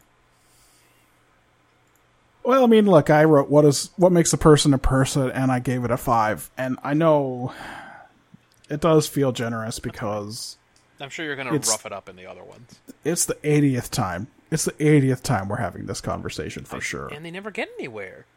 But it's not the problem with the episode. No, The problem with everything else the is episode also a is problem. is not that it's not interesting to determine whether the whether the fact that the doctor is such a competent simulation that he appears to interact with people the way a normal person does means he's a person or not is a not really addressed. They don't discuss why he might be a real person. yep. Instead, they're just they just posit what if he was secretly a real person, which actually kind of sidesteps the issue because it does suggest that he's not if he's a hologram. And then, but then Chakotay shows up later and says, "Look, you're real either way." Yeah. That- Well, that's who that's who he needed to get it from. He needed Chakotay to tell him. Um, Why did Chakotay go? It. Never mind. I don't even. yeah, care. I basically, don't my care. problem with the problem with the episode is not the take; it's a five take. Um, let's just check in. Uh, yeah, Ben had it a five. Is the Doctor a real boy? Mm, Okay, so good. Yeah, let's keep talking about it. Um, Um, and so you jumped into some of the execution stuff. Sure, yeah. So the problem is the execution for sure. Uh, so first of all, I'm deducting two points for student filmmaking. Okay, good. As you There should. is a hundred percent a scene where the doctor, as Louis Zimmerman, on a medical bay, speaks to the doctor as the hologram doctor Mm-hmm. standing over him with Janeway's voice. So Yep. that's, a minus two. That's basically a dream sequence. That's a dream sequence. Yeah. It's a dream sequence for sure. Um, okay, so execution. Uh, it's a good choice to call back to the pilot before everyone has put on seven years of age and weight. Yes, that is definitely a good way to do it. Take notes. Other shows? Oh, too late. but nothing is real here and the stakes are never clear and the stakes are never high Yeah. and this is handled better by about six next generation episodes Uh huh. You're talking about all So- the ones where they're trying to figure out if Data's a person? Mm, and the exocomps and we right. by the way even uh home soil is better Yeah. which uh Sucked. let me let me walk it back i only gave 13 points to home soil I didn't but give it's a a better ton. take it's a better take on this premise yeah you give it 15 or 18 sorry Oh, um really? Oh, okay. uh, so i give it a two for execution Yeah. Uh, all right. So this was a new way of exploring this particular take. So that's the only points they're going to get from me.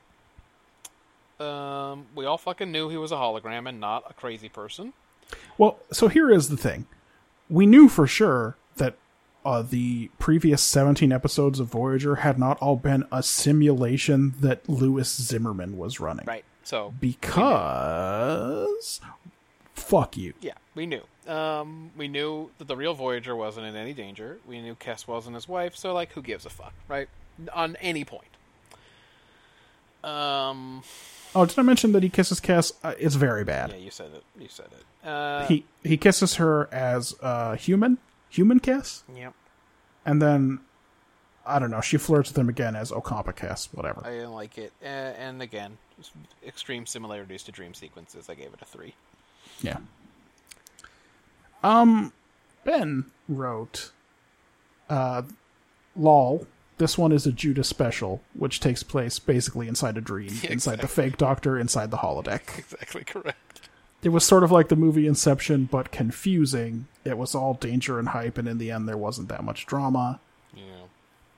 I didn't get why it had to be the doctor to shoot the core. Couldn't the other people do it since it was all just a program anyway? If I were the doctor built with an ethics program, I would say, why don't I take the chance that I might die compared to not being sure about destroying the whole ship? Yep. Those are good Too many points. holes. Uh, 10 points for execution. no, no, I gave it a 4. I don't like how much thought he put into it, though. He gave it a 4. How was he able to put that much thought into it? Because I had so much trouble watching it. I was just sitting there going, "Wow, like this is really not good." this was particularly difficult to watch. So I mean, here, like, the problem is, okay, we all know that he's really the hologram doctor because the show's not going to walk that premise all the way back. Yeah. But the second explanation for what's happening isn't any better. You mean the one that really happened? Yeah, The one that radiation got in his program? Yeah. radiation that's got not in his very good. program, and so All of this. his computer program fucking hallucinated all of this. Yeah, that's what we are supposed to believe. and it like looked up who programmed him and that Barkley was there too and then Tried to interpolate He- all of that. Yes. and there's by the way there's enough data in Voyager that he can make a hologram of Barkley that looks and talks like Barkley. It's uh It's not just one picture in his file like in that episode where the guy jumps into the nacelles. And it really does act like Barkley. So, Yeah. yes. Yes. Yeah. Uh huh. Not good. it's like the the alternate explanation is just as bad. And so that sucks. Let me uh let me jump into world building here. You really do want to burn through this shit. Lewis Zimmerman programmed the EMH. the doctor can get boned out. That's it. One. I give it a one. Those weren't helpful to me. Yeah, it didn't do a whole lot better for me. Uh, kinoplastic radiation, assuming that that's real, I'm not 100% sure. It doesn't sound Uh, real, but maybe it is. And then the team of Zimmerman and Barkley, of course. Uh, I guess it makes sense that Barkley would go into holograms He does love them. based on some experiences he's going to have in the holodeck, including one where he gets turned into a supercomputer, so you have to imagine that holodecks are now a pretty big part of his psyche. Yes. Uh, I gave it a three for world building. I guess it's interesting to learn some things about how the Doctor was programmed. Right. Um, yeah. I just knowing who did it doesn't really help me. Unless that guy's gonna come back and like design a bunch of holograms or something. I don't know. Uh, f- as far as characterization goes, uh, it didn't score a ton better. Uh, I gave it a four. Um, Okay. No one is real here except for the doctor, who's in a very rough situation. So it's difficult to award character points. But we have seen that he has this sort of existential dilemma before, so it all tracks. Mm-hmm. And it makes perfect sense that he's attracted to Cass. She's the only one on the ship who thinks of him as a person. Yep, basically the only one who really talks to him.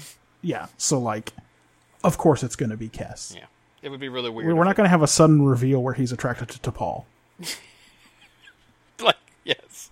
Again, take notes. Other shows, take notes. So for those reasons alone, and of course no one else is in this goddamn show, Yeah. so it's a four for me. I agreed. I had it a four. The Doctor's the only one in any of the shows ever to like ask reasonable questions during this whole Barclay trying to convince him to blow up the ship process. Um, often the crews in these shows will act on suspect info or no info at all, and just just to make the plot work. But the Doctor's like, "Yeah, that's cool, but you still could be tricking me," which was a, which was a nice change. But Like, hey, I've never seen you before, so yeah, like good story, but you know, maybe not. Um, and like you said, the other characters don't really appear in it or say a ton. Why did Ch- why was Chakotay the one to go in? They just needed something for Beltran to do. I guess like it would have made so much more sense for it to be Janeway. She's had like ten interactions with the Doctor. Janeway or Cass, like Oh, Cass- blow his mind Cass with a would've been double Cass perfect, because she actually but- talks to him, or maybe like an engineer who's working. Maybe on they it. did not trust Kess to explain what was happening to him, It's just but but Janeway's the second best engineer on the ship. We all know, so should have just been her anyway. so it should have just been her. Yeah, I, I agreed. It was a four. Yeah. Um. Yeah. Yeah. Uh, and again, uh, on the back end, Ben gave it a four for world building. Um, he gave it a seven for characterization. guess he He did. liked the Doctor's grumpiness when he deletes Kim in Paris, Okay. Yeah, and for he's comedic decided that, effect. and he's decided that he likes the character of the Doctor Okay. and no one else, or no one else is in it. I'm not sure what he means by that statement. Um, but yeah, he thought it was a, a seven. Um, you and I were less uh, charitable. I do. I will say that I agree that I sort of like the character of the Doctor. I remember him being more annoying Yeah. in in Voyager. Now I actually have a lot of sympathy for him at many points in Yes, because this. they really do treat him like garbage. They treat him. They treat him so bad. Yeah, he's fine. He's fine. Um, I'm not in love with the acting style, the character style. I don't know who designed the Doctor to be a sarcastic ass or why, like how that works. Well, now we know Barkley was involved, and uh, what it, so what's probably happening is this is a shitty version of Lewis Zimmerman in Yeah. the same way that he makes a shitty version of Riker. yes, that's right. So he worked directly for this guy, It just made him. This is you, and right? so he probably was like, eh, "Fuck this guy. This is that's He's that's mean my to this is me." how I." And then there's someone like Troy who's going to say, "You are very tall. It can it can be imposing." oh, I wish we were. um, it actually kind of makes more sense that he's programmed this way once you know Barkley had a hand in it. Can we change the project so every week we review five TNG episodes? Well, you know what would be great about that is uh, we'd be half done. yeah, we'd be like almost done with the project, and we'd be having a lot more fun. I think. I think so too. Uh, quick hitters. One one of them short teasers, just jumping right in. Yep. They're like, "Hey, here's the setup. Into the credits." Um, if this episode's just going to be the EMH in a room, this will be the worst bottle episode ever. So I'm glad they started moving him around. I by the way, I also had a thought. Oh God, what a bottle episode! We're going to be He has to first. do has to do everything from sick bay. They must have been way over budget. yeah. Uh, good to know the crew came to call the caretaker Banjo Man. That Yes. was indeed a silly situation they were in that ruined all of their lives forever. Yes. Oh, we've never heard anyone say banjo man, but why not? Yep. Uh, Jennifer Lean's actor's secret is that she's an insane person in real life. That's right. So that is what is informing just- her style. Goes out into the street naked and breaks into our neighbor's house and shit, just like a crazo. Yep. Uh, that's I stopped writing down at quick hitters. Yeah, Oh, I, had a few. Oh. I, turned. I turned off. but they, these are going to be very uh, stream of consciousness, and they also stop very early. so uh, I wrote, uh, "Oh, I'm so bummed out by the credits." Mm. Dwight Schultz as Barkley, directed by Jonathan Frakes, yeah, you're watching too closely, dude. You're getting those Yep. spoilers. uh, and then, uh, uh, oh, I'm so mad at him. He watched the f- the last bridge log, where which is hella garbled, and Janeway barely explains anything, and you hear like Kazon. Yeah. But he does not watch the second to last bridge log. What if there was some information in that? Got everything he needed. Kazon. Okay, That well, was it. That's all he needed. I was mad at him. I told him to watch the second to last bridge log. Good. At least, like if it okay, fine. It turns out that it's routine. It's from that morning, and nothing had happened you yet. know. Okay, great. You don't have to watch any other ones. Good point. Uh, then I wrote, I'm not sure the doctor should be able to cast a shadow. Mm, I'm not And then I wrote, or bleed. Oh, there you go. And then I wrote, oh, Jesus H. Christ, we've got a reverse future imperfect here. and then I wrote, nope, it's a straight up frame of mind. That's right. and like he talked about, his wound kept opening. Yep. What is except- this? Oh, that's different. Except that that fucking diaper episode, frame of mind, turns out it's a much better crafted episode. well, Like they do the wound thing to show you every transition. in seven and a half years or whatever, Yep. When we, when we get to, by the way, it's a terrible episode, but it's better than this one. chew on it. We'll see if it scores better. Uh, I've done the math. I gave it 14. You gave it 10. So 24. It's a that's a drop for Voyager. Faces and Cathexis both scored lower than that. Did how, how did we not re- remove points from the episode for naming it Cathexis? I don't remember how what we how we scored it. Feel So like- maybe we did. Okay, good. I, we should have. But yeah, uh, it's like tied for the third worst Voyager episode in terms of score. Yeah, Well, it was terrible. By the way, it would be a, a much more it would be a much more decent score if it were a DS9 episode. I know. Ah. One more, man.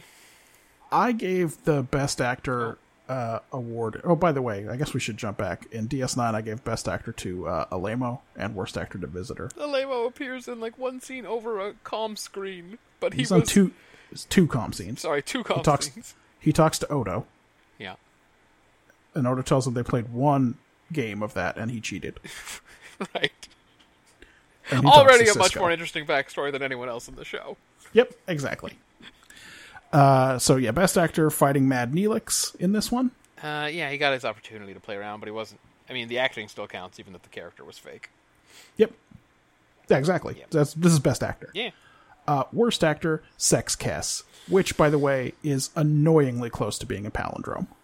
close, but not quite. That's what it's just. It's just off. Sex Cass is just off of being a palindrome. If her name was Sex or something You're right. with an X, When she wanted to get it on with him, she was being real creepy, and Yep. anyone in the right mind would be like, "Oh no, thank you. I do not want any vagine right now. Thank you, thank you again." So, so I, I mean, I wasn't excited when I saw that this episode was called Projections and the thumbnail was the Doctor. yeah, it's not good. Not a good. I guess the thumbnail being the Doctor gives you an excuse for the episode being called Projections that doesn't include the holodeck. But boy, did we get into the goddamn holodeck! Yep. All up in it. I And feel like they like it even more than TNG does. Like, the they Next love Generation went to the holodeck about twelve or thirteen times Yeah. in the show, where the holodeck was in it, like not just at a place where something happened, but but a part of the show. Oh my God, are we in the holodeck every other week here? it. I don't know what to do, and it's like, hey, why did you put them in a quadrant where nothing's been explored, and they have so many opportunities to explore new things, and then all you do is put them in the holodeck every week? they've got a running series of openings where Janeway Just playing Is a in- governess. is playing a governess in the holiday. I don't get it. That's just Sesame Street style, so they can cut the episodes together however they want. That's true. So I was disappointed when I saw all of that, and it lived up to my disappointment. How did you feel when you saw the thumbnail for the next one? I was angry and I cried. Okay, all right, that's fair. So this week we watched Acquisition.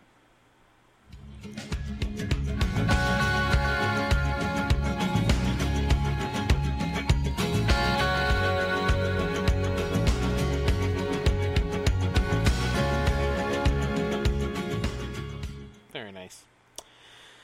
Um, all right. Hey, some Ferengis tried to take over the ship, but they didn't succeed because they're Ferengis and they're terrible at everything.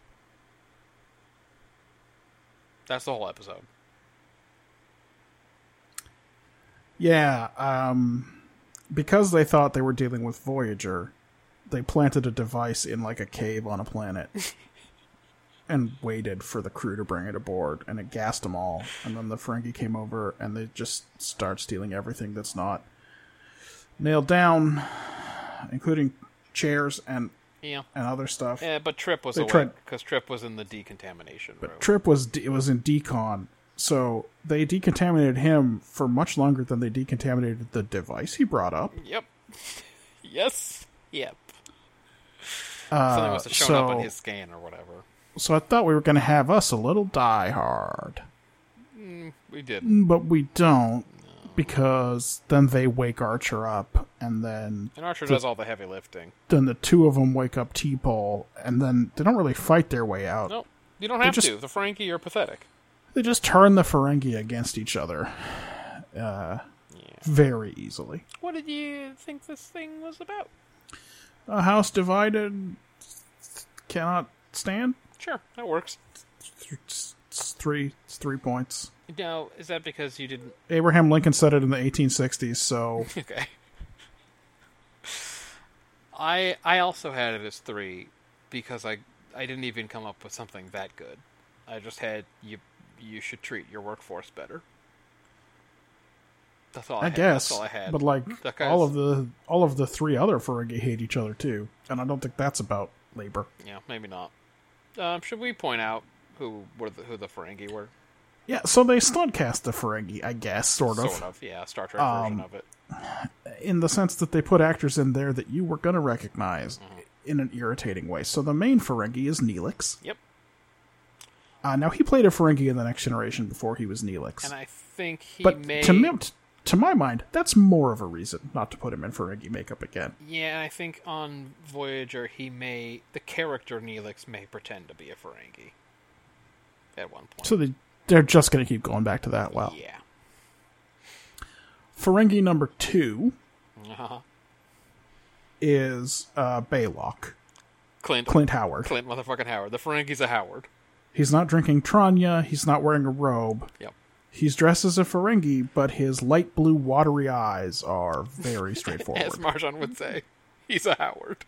He's a Howard. She wonders sometimes if a character's a Howard. And He's one of them fighting Howards. And our old buddy Shran slash Wayoon slash Brunt, another Ferengi. Uh uh-huh. huh. Is, uh, is, I mean, he's really Ferengi number four. yes, but, But- in the context of this episode, I guess he's the most important one. He's the third. He's the most important Ferengi. He's also the third of the three ones that you recognize. And then they had a fourth Ferengi, but I don't know who that was, and I don't care. Yeah. Yeah. So I just thought we should get that out of the way. So they did. They gave us the reverse of this last week on Voyager, or two weeks ago, or whatever, when they took a Ferengi Nog and they made him a Kazon, Yeah, but I I still thought of him as Nog. but he was very clearly Nog. And this time they flipped it on us in a terrible way. Well, either way, we gave a three on the take. Execution, uh, uh, Krem would be more sympathetic as like the Ferengi underdog who's put upon by everybody, if he wasn't some kind of slave trading rapist. Yep.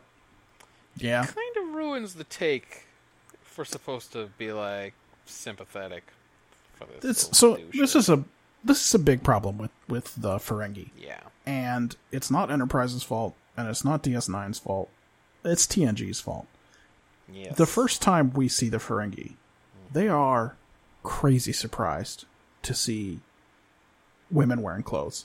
yeah, And A, this sets their attitude towards women. yeah, And B, it makes it very curious that they can exist in the like when Quark is out in the world and all the other Ferengi that come to Deep Space Nine. yeah, they can't be all the time like, why are all these women dressed? yeah. Yes, uh, they weren't really meant for that kind of interaction. They were designed to be the show's Yes. new villain. Yes, And they weren't going to be interacting with them unless they were meeting them on hell planets or whatever. But but they made them funny semi Jews instead, you know. and and, and and they feel the need to put that into all of the characters, even the ones So- we are theoretically supposed to like or have Right. sympathy for. so is it Enterprise's fault that this guy thinks of women as property? No, but it, if Pro- I mean, no, you're going to use the Oh, because Ferengi. This is what you're going to run into. because a Ferengi would. However, I mean, the elephant in the room here is that in the first few episodes of The Next Generation, Uh-huh. no one in the Federation has ever seen a Ferengi. Oh yeah, dude. Let me get to it. They're mysterious and villainous, Yeah. and they get around that in this dumb episode by having nobody say the word Ferengi, Uh-huh. and by having Archer let them go at the end. Mm-hmm. Whereas, what they should have done was not have any goddamn Ferengi in Enterprise. Yeah. My first quick hitter is and TNG is undercut again. It only took them one second of this episode to ruin season one of TNG.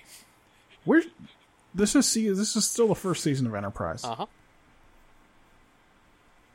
Someone in that writing room was like, "We gotta have the Ferengi," Fuck that guy. and someone else said, "Oh, I don't think, I don't think they the Federation had any contact with the Ferengi before, before Picard."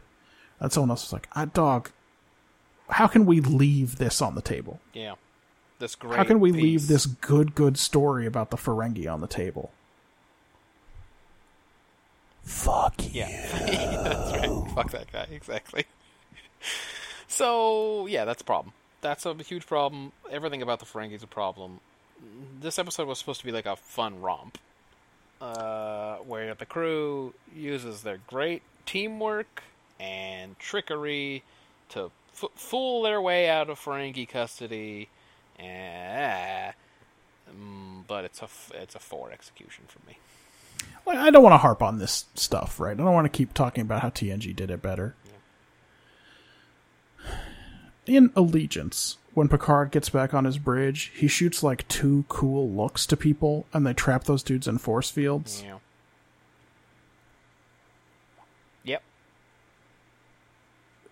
In this one, their teamwork is mostly Archer tells Trip what to do, Yeah. and then and then Trip goes and finds T'Pol, and then she's just kind of a wild card. Yeah. Yeah. that's the teamwork that we're contrasting with Not only that. do you see what i mean Not only that- like it's not a, it does, doesn't set up any contrast between them and the ferengi particularly But Trip and Archer do a lot of that in this show, where they are on the same page role playing. They did it in the one with the the Pajam Monastery. Yep. And Yep, they yep, like yep. do stuff like that. In TNG, it was kind of earned because that's what season three or four or something. something like you that get the feeling they've been around each other and been through it and they know how to like communicate like this I- in enterprise they're just like look these guys are such good buddies check it out i mean yes it's well yes they are obi-wan and anakin in the beginning of act Where of they- the second episode they're always Uh, in, a, telling in an you elevator how good buddies they are They're telling you they're good like, buddies that's right exactly yes thank you to red letter media for a wonderful dissection of that um so anyway i gave it a four what, what did you do for execution Uh, I gave it a four also. It does have a two point deduction that's factored in there, okay and that is minus two points for Umox. yeah, yeah yes Don't make me look at Umox. don't i don't want to see it that's sex stuff and i don't want to look at it So it is comically easy to turn these Ferengi against each other. uh-huh Now, I grant you, what we saw here was a four man crew right on like a little shuttle, not the cream of the crop, not a full Decora, you know? right? But Bach had to get pretty buck wild before Kazago was willing to step in. Yeah. Yes. Like, I guess the good Ferengi are a little harder to turn than this, Yeah. but but if that's the case, then this isn't a story about how greed blinds you. It, it- these guys are just dumb. Yep. They ran into some dumb, dumb some These are- dumbass Ferengi. These are dumb even for Ferengi. Yeah. And then I wrote, I can't decide if it's a plus or a minus that these guys aren't surprised that women wear clothing because clearly they should be. Yeah.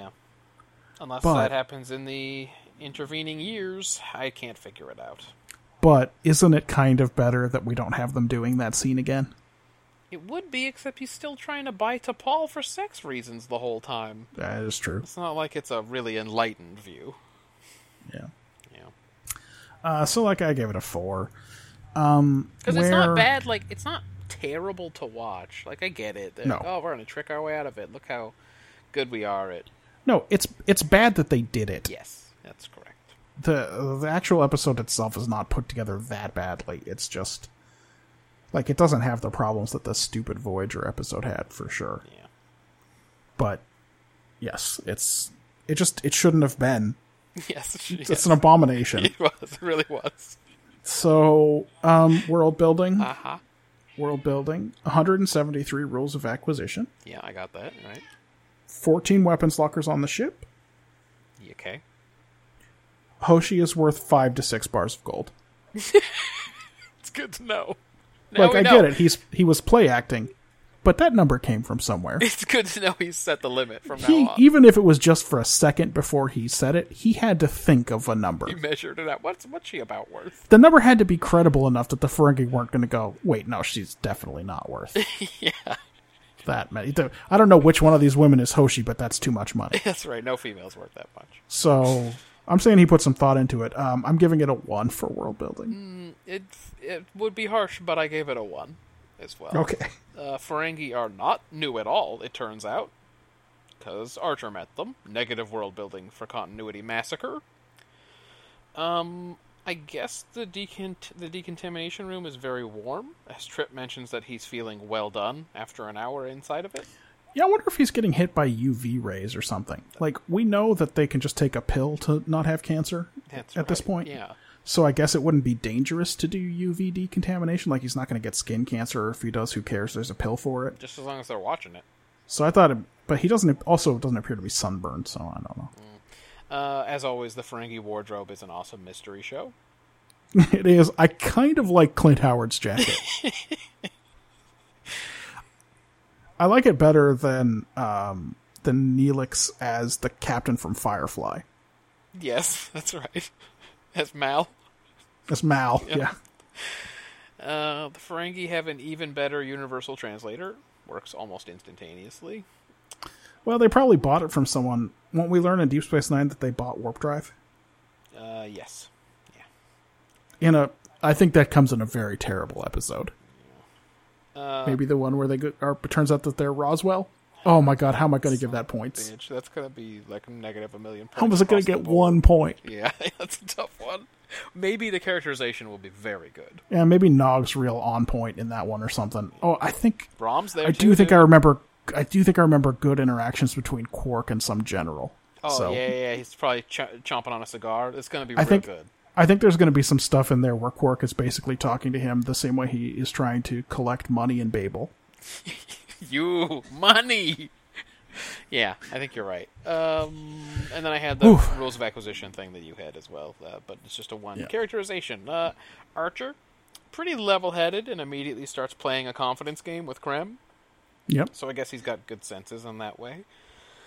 Nobody loves playing the nonverbal buddy deception game more than Trip and Archer. They do it every week. Um, Trip also doesn't panic and goes about his business trying to save the crew, so I like that as well. Just comes out there in his underpants and jumps into action. Again, I like it when the Starfleet people seem like they are competent and, and confident and know what they're doing. Um, T'Pol tells a joke about wishing she still had her violent tendencies, and the way she joins in with the Ferengi foolery essentially means she's up to Spock's level of human interaction already. Right? Seems like too fast, right? It's a too much little growth, weird. too fast. It's, a, it's been less than a year on this ship, and yeah, she was on Earth for two before that, but it seems quick. Um, but overall, I thought everyone, I thought everyone was fine. I gave it a six for characterization. okay. I mean, I gave it a I gave it a two. So So we're far off on that one. yeah, so we're a little we're a little distant on here. So I guess I should explain. Okay. Uh, Archer is the world's biggest asshole for letting these guys go free. Uh, yeah, I don't know what the point of that is. T'Pol would never do that bit at the end where she pretends she isn't going to unlock Archer. Yeah, she's playing a lot That of was games. too too real and also too inappropriate. Like when you're trying to do a trick on a Ferengi and you're doing this shit, that's fine. Now is not that time to do that though. When your captain's in handcuffs and like, yeah, the Ferengi are trapped in that shit, but the whole crew's still unconscious. Yeah, there's and a lot like, left it's, to be done. it's uh, she just uh, T'Pol would never do She that. I dropped the think. ball on the one yard line on that one. Trip didn't say anything about a rowboat. I know, it's, it's true. It's kind of a problem. and uh, everyone else was asleep the whole time. I gave it a two. Okay.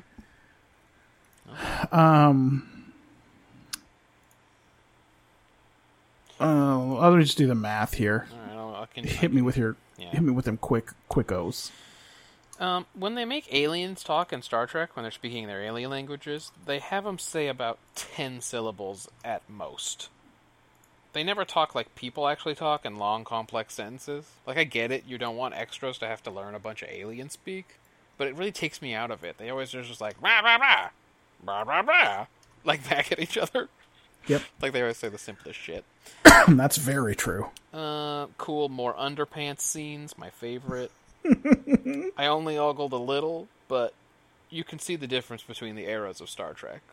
Like Trip's just an engineer, but he's in hella good shape.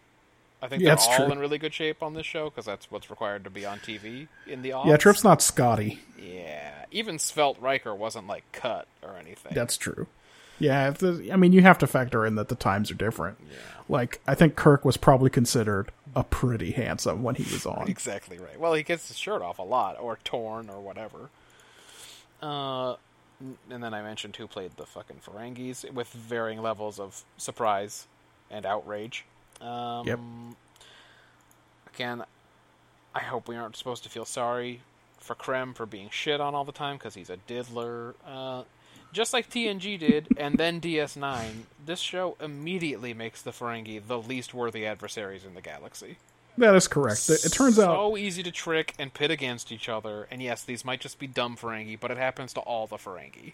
no, it's true. The Ferengi are. It turns out slightly less capable than the pack led. If It's true. if you if you don't stop and ask how they built the Marauders, because those things They're supposed to be pretty. doesn't boss. it doesn't seem like the Ferengi could have done that. stroke my lobes? Probably the worst Yeah. sentence I've ever heard in a Star Trek. That's episode. extremely bad. Uh, it's extremely bad. I deducted two points for that. Don't I, worry. I, I just now looking at it. Can I deduct one from execution? You could have to redo the math Yeah, um, I guess I can redo the math. because the sentence "stroke my lobes" is just unforgivable. That's an unforgivable thing that happened. Uh, and then I stopped writing anything after that because I was grossed out. Yeah, it's pretty bad. Um, yeah, I did the same thing you did. Is that Neelix as a Ferengi? Uh, answering the question no one asked, what does the Ferengi language sound like? Yeah. Balog. By the way, as a we probably Ferengi, get that in that Roswell episode. I'm sure. Oh, you're probably right. Balok as a Ferengi. Oh no, is it Die Hard in space? It turns out it wasn't. By the way, uh, why are they stealing chairs? They don't have those on their home planet. And it was so gross when that dude put a raw pie in his sack. Yep. just a slice of pie on a plate. He just dumped it into his sack with all that other shit. Well, that- There's going to be pie on everything, and that pie is going to taste like metal. Pecan pie is not going to be so good later. Like it's just going to be a m- disaster. It's so nasty. Sticky. Uh, oh, and I wrote taking all the women, fantastic. Mm-hmm. Uh, Brunt Wayun Shran as yet another Ferengi. Uh, I did write. I hope that dog dies in that crate.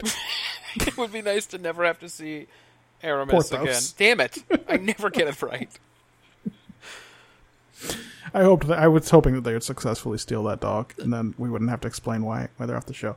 Uh, then I wrote, um, "Hey, Ferengi are stronger than this. We know that already. Yeah, they're surprisingly strong. They're surprisingly strong. They're strong enough to m- make it hard for Riker And Worf. and Worf. Worf, Worf's got them all over him. He's freaking out. has a couple. He's working more than one. Yeah. But it's, it's they're strong enough that Data feels like he needs to announce it. Yeah. Extremely fucked out that T'Pol pronounces humans correctly, and this guy just says humans back at her. Yeah. It's like, hey, um, how come the universal translator broke? Right there. So I'm just gonna start calling these Rogue Ones. It's another Rogue One, like as if we were all wondering all the time how the Ferengi started pronouncing it that way. yeah. Yes. Uh, then I wrote, "Yeah, just let the pirates go, you asshole." Hey, how come they didn't show up with any of their cool laser whips? I like those. No, Uh, they have a, they have a there's an energy whip in this one. It's only used once. Oh, he he uses the whip.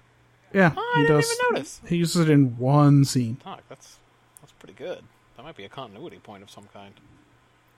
Uh, then I wrote, "So I guess the Thought Maker is a Ferengi device because it was definitely reused as a prop." Uh, on the shuttle. Like the control of the shuttle has the. Ex- I mean, it's got one of the ham- hemispheres from the Thought Maker You're right. It was filed in back in the storeroom under uh, under Ferengi. props, comma Ferengi. I always had assumed that it was kind of a black market purchase and maybe not a Ferengi device Turns out there was R and D that went into that on Ferenginar. because their brains are different from humans. So I wouldn't think a telepathic device that they made would necessarily work. Hmm. We've seen that twice with Walks on. Well, I'm sorry, we've only seen it once with Walks on a Troy at this point, but Yes. we will see it again. That's what I wrote. All right. Well, how'd it do? Mathematically, not so well. I gave it 10 points. Okay. You gave it 13 points. That's so very bad. It adds up to 23, which is the worst this week, but only because you deducted that last point. Otherwise, it was going to be tied with Voyager. Well, it deserved it. It is two points better than we gave Rogue Planet. Rogue Planet was very bad. Yeah. But. But. Uh, Fight or Flight, Episode 2, was the only other episode to score below 23. Oh boy. So this was really a bad one. So real bad, even by enterprise standards. And again, one where I was not excited to see the Ferengi No. because they shouldn't have made that decision. And it turned out that it was bad. Uh, I gave best actor for this one to Hoshi. Managed to not obviously breathe or have her eyes flutter when she was on camera. that was pretty good as far as this episode Would you went. give her like an extra gold bar of worth based on that? Yeah, well, that's why I think she's a six and not a five. Okay. Good. All right. Worst actor, uh, Ferengi four way tie. Yeah. I hated all of them. Yes. That's fair. I mean, the the third guy, the the guy whose name we did not say because we don't know who played him. Yeah. The other guy. He was very very forgettable. Yes. His lines were like devoid of emotion, so they were all bad. He's no Clint Howard. He's not a Howard. That's what He's not- it he's comes not a down to. Howard. Does not have the prestige acting skills of a Howard. All right, let's wrap this thing up. It's gone. I'm tired. I'm sleepy. Uh, It is late. Who won this thing? Uh, the winner this week with 47 points lot. is the episode Coming of Age. Um, surprising to me. I don't I never think about this one among the good episodes from season 1. I obviously I think about the scene with Rondan most of the time A lot of yes, yes, and uh Wesley's psych test. yeah. Uh, and of course All the Rem- Uh, Remick stuff. all the Remix stuff, but I even when I'm thinking about that, I'm not really thinking about this episode. Yeah, that's true. Maybe the part at the end where he kisses ass and asks to be posted to the Enterprise. Yeah, but uh, numbers don't lie. It was our it was the highest episode for both of us this week, dog. and it dog was don't lie. Dog never lie. dog never lie, rock never die, and that gives this week an average score of thirty four, which is uh, actually pretty good. Yeah, the um the TOS and DS9 episodes scored pretty well. So Yeah, they scored high enough despite the problems in the Deep Space Nine episode, which of which there were some. And in fact, Arena's not amazing, Marina was pretty bad. but they uh, they scored enough to to overall buoy the week up. I mean, five points better on average than last week. All right, So pretty good. And we'll see if it holds up next week. what do we got? What's on the slate? Uh, next week we're watching Tomorrow is Yesterday, Okay, I don't I don't really remember which one that is, but Heart of Glory, so we're going to get to explore Worf a little bit. definitely remember which one that is. In the Hands of the Prophets. Could be anything. That could be good or bad. I mean, it is crazy that we haven't really had anything to say about or think about the Prophets Yeah. since Emissary, because se- seems like you should be curious about what's going on I in would there. think that the Federation would be sending all kinds of expeditions just to sit in that wormhole and run scans and try to figure out what's happening. But yeah, I would think so too. and that you send a fucking diplomat. Voyager appears to be an episode called Elogium. What is wrong with them? Why can't they name an episode? Why are they so Going for, bad at it? Going for cryptic, I guess. Ah, fuck these guys. And uh, from Enterprise, we have Oasis, so uh, no points for guessing what I'm going to play next week for the Enterprise Too theme. easy. That's rough. you should. Okay, I'll have ideas for you off the air. I I'm, uh, I I already know what I'm going to play, so don't worry about it. Well, I'm sorry. I don't know which song I'm going to play, but I know what I'm going to play. No, I have a really good idea for you. Uh, yeah. So that's tell it. them how how they can get in touch with us. Yeah, uh, tweet at us. Let us know all your great thoughts uh, at Brother Date. You can find the show at brotherdate.com. Uh, you can see us on the iTunes. Uh, I think you can just. I think there's a camera of us always on the iTunes. If you go on it, you can look at us. um, Sorry if I'm doing something weird or talking to my cats. Your cats have been very vocal tonight. Is that because you haven't fed them? Yeah, their dinner time was an hour ago, Right, they're probably pretty and they hungry. have little internal clocks, so they're mad. Yeah. All right, we're all going to get on to our own business then, and, and you at home should do so as well. So we will see you next week. Bye. Peace.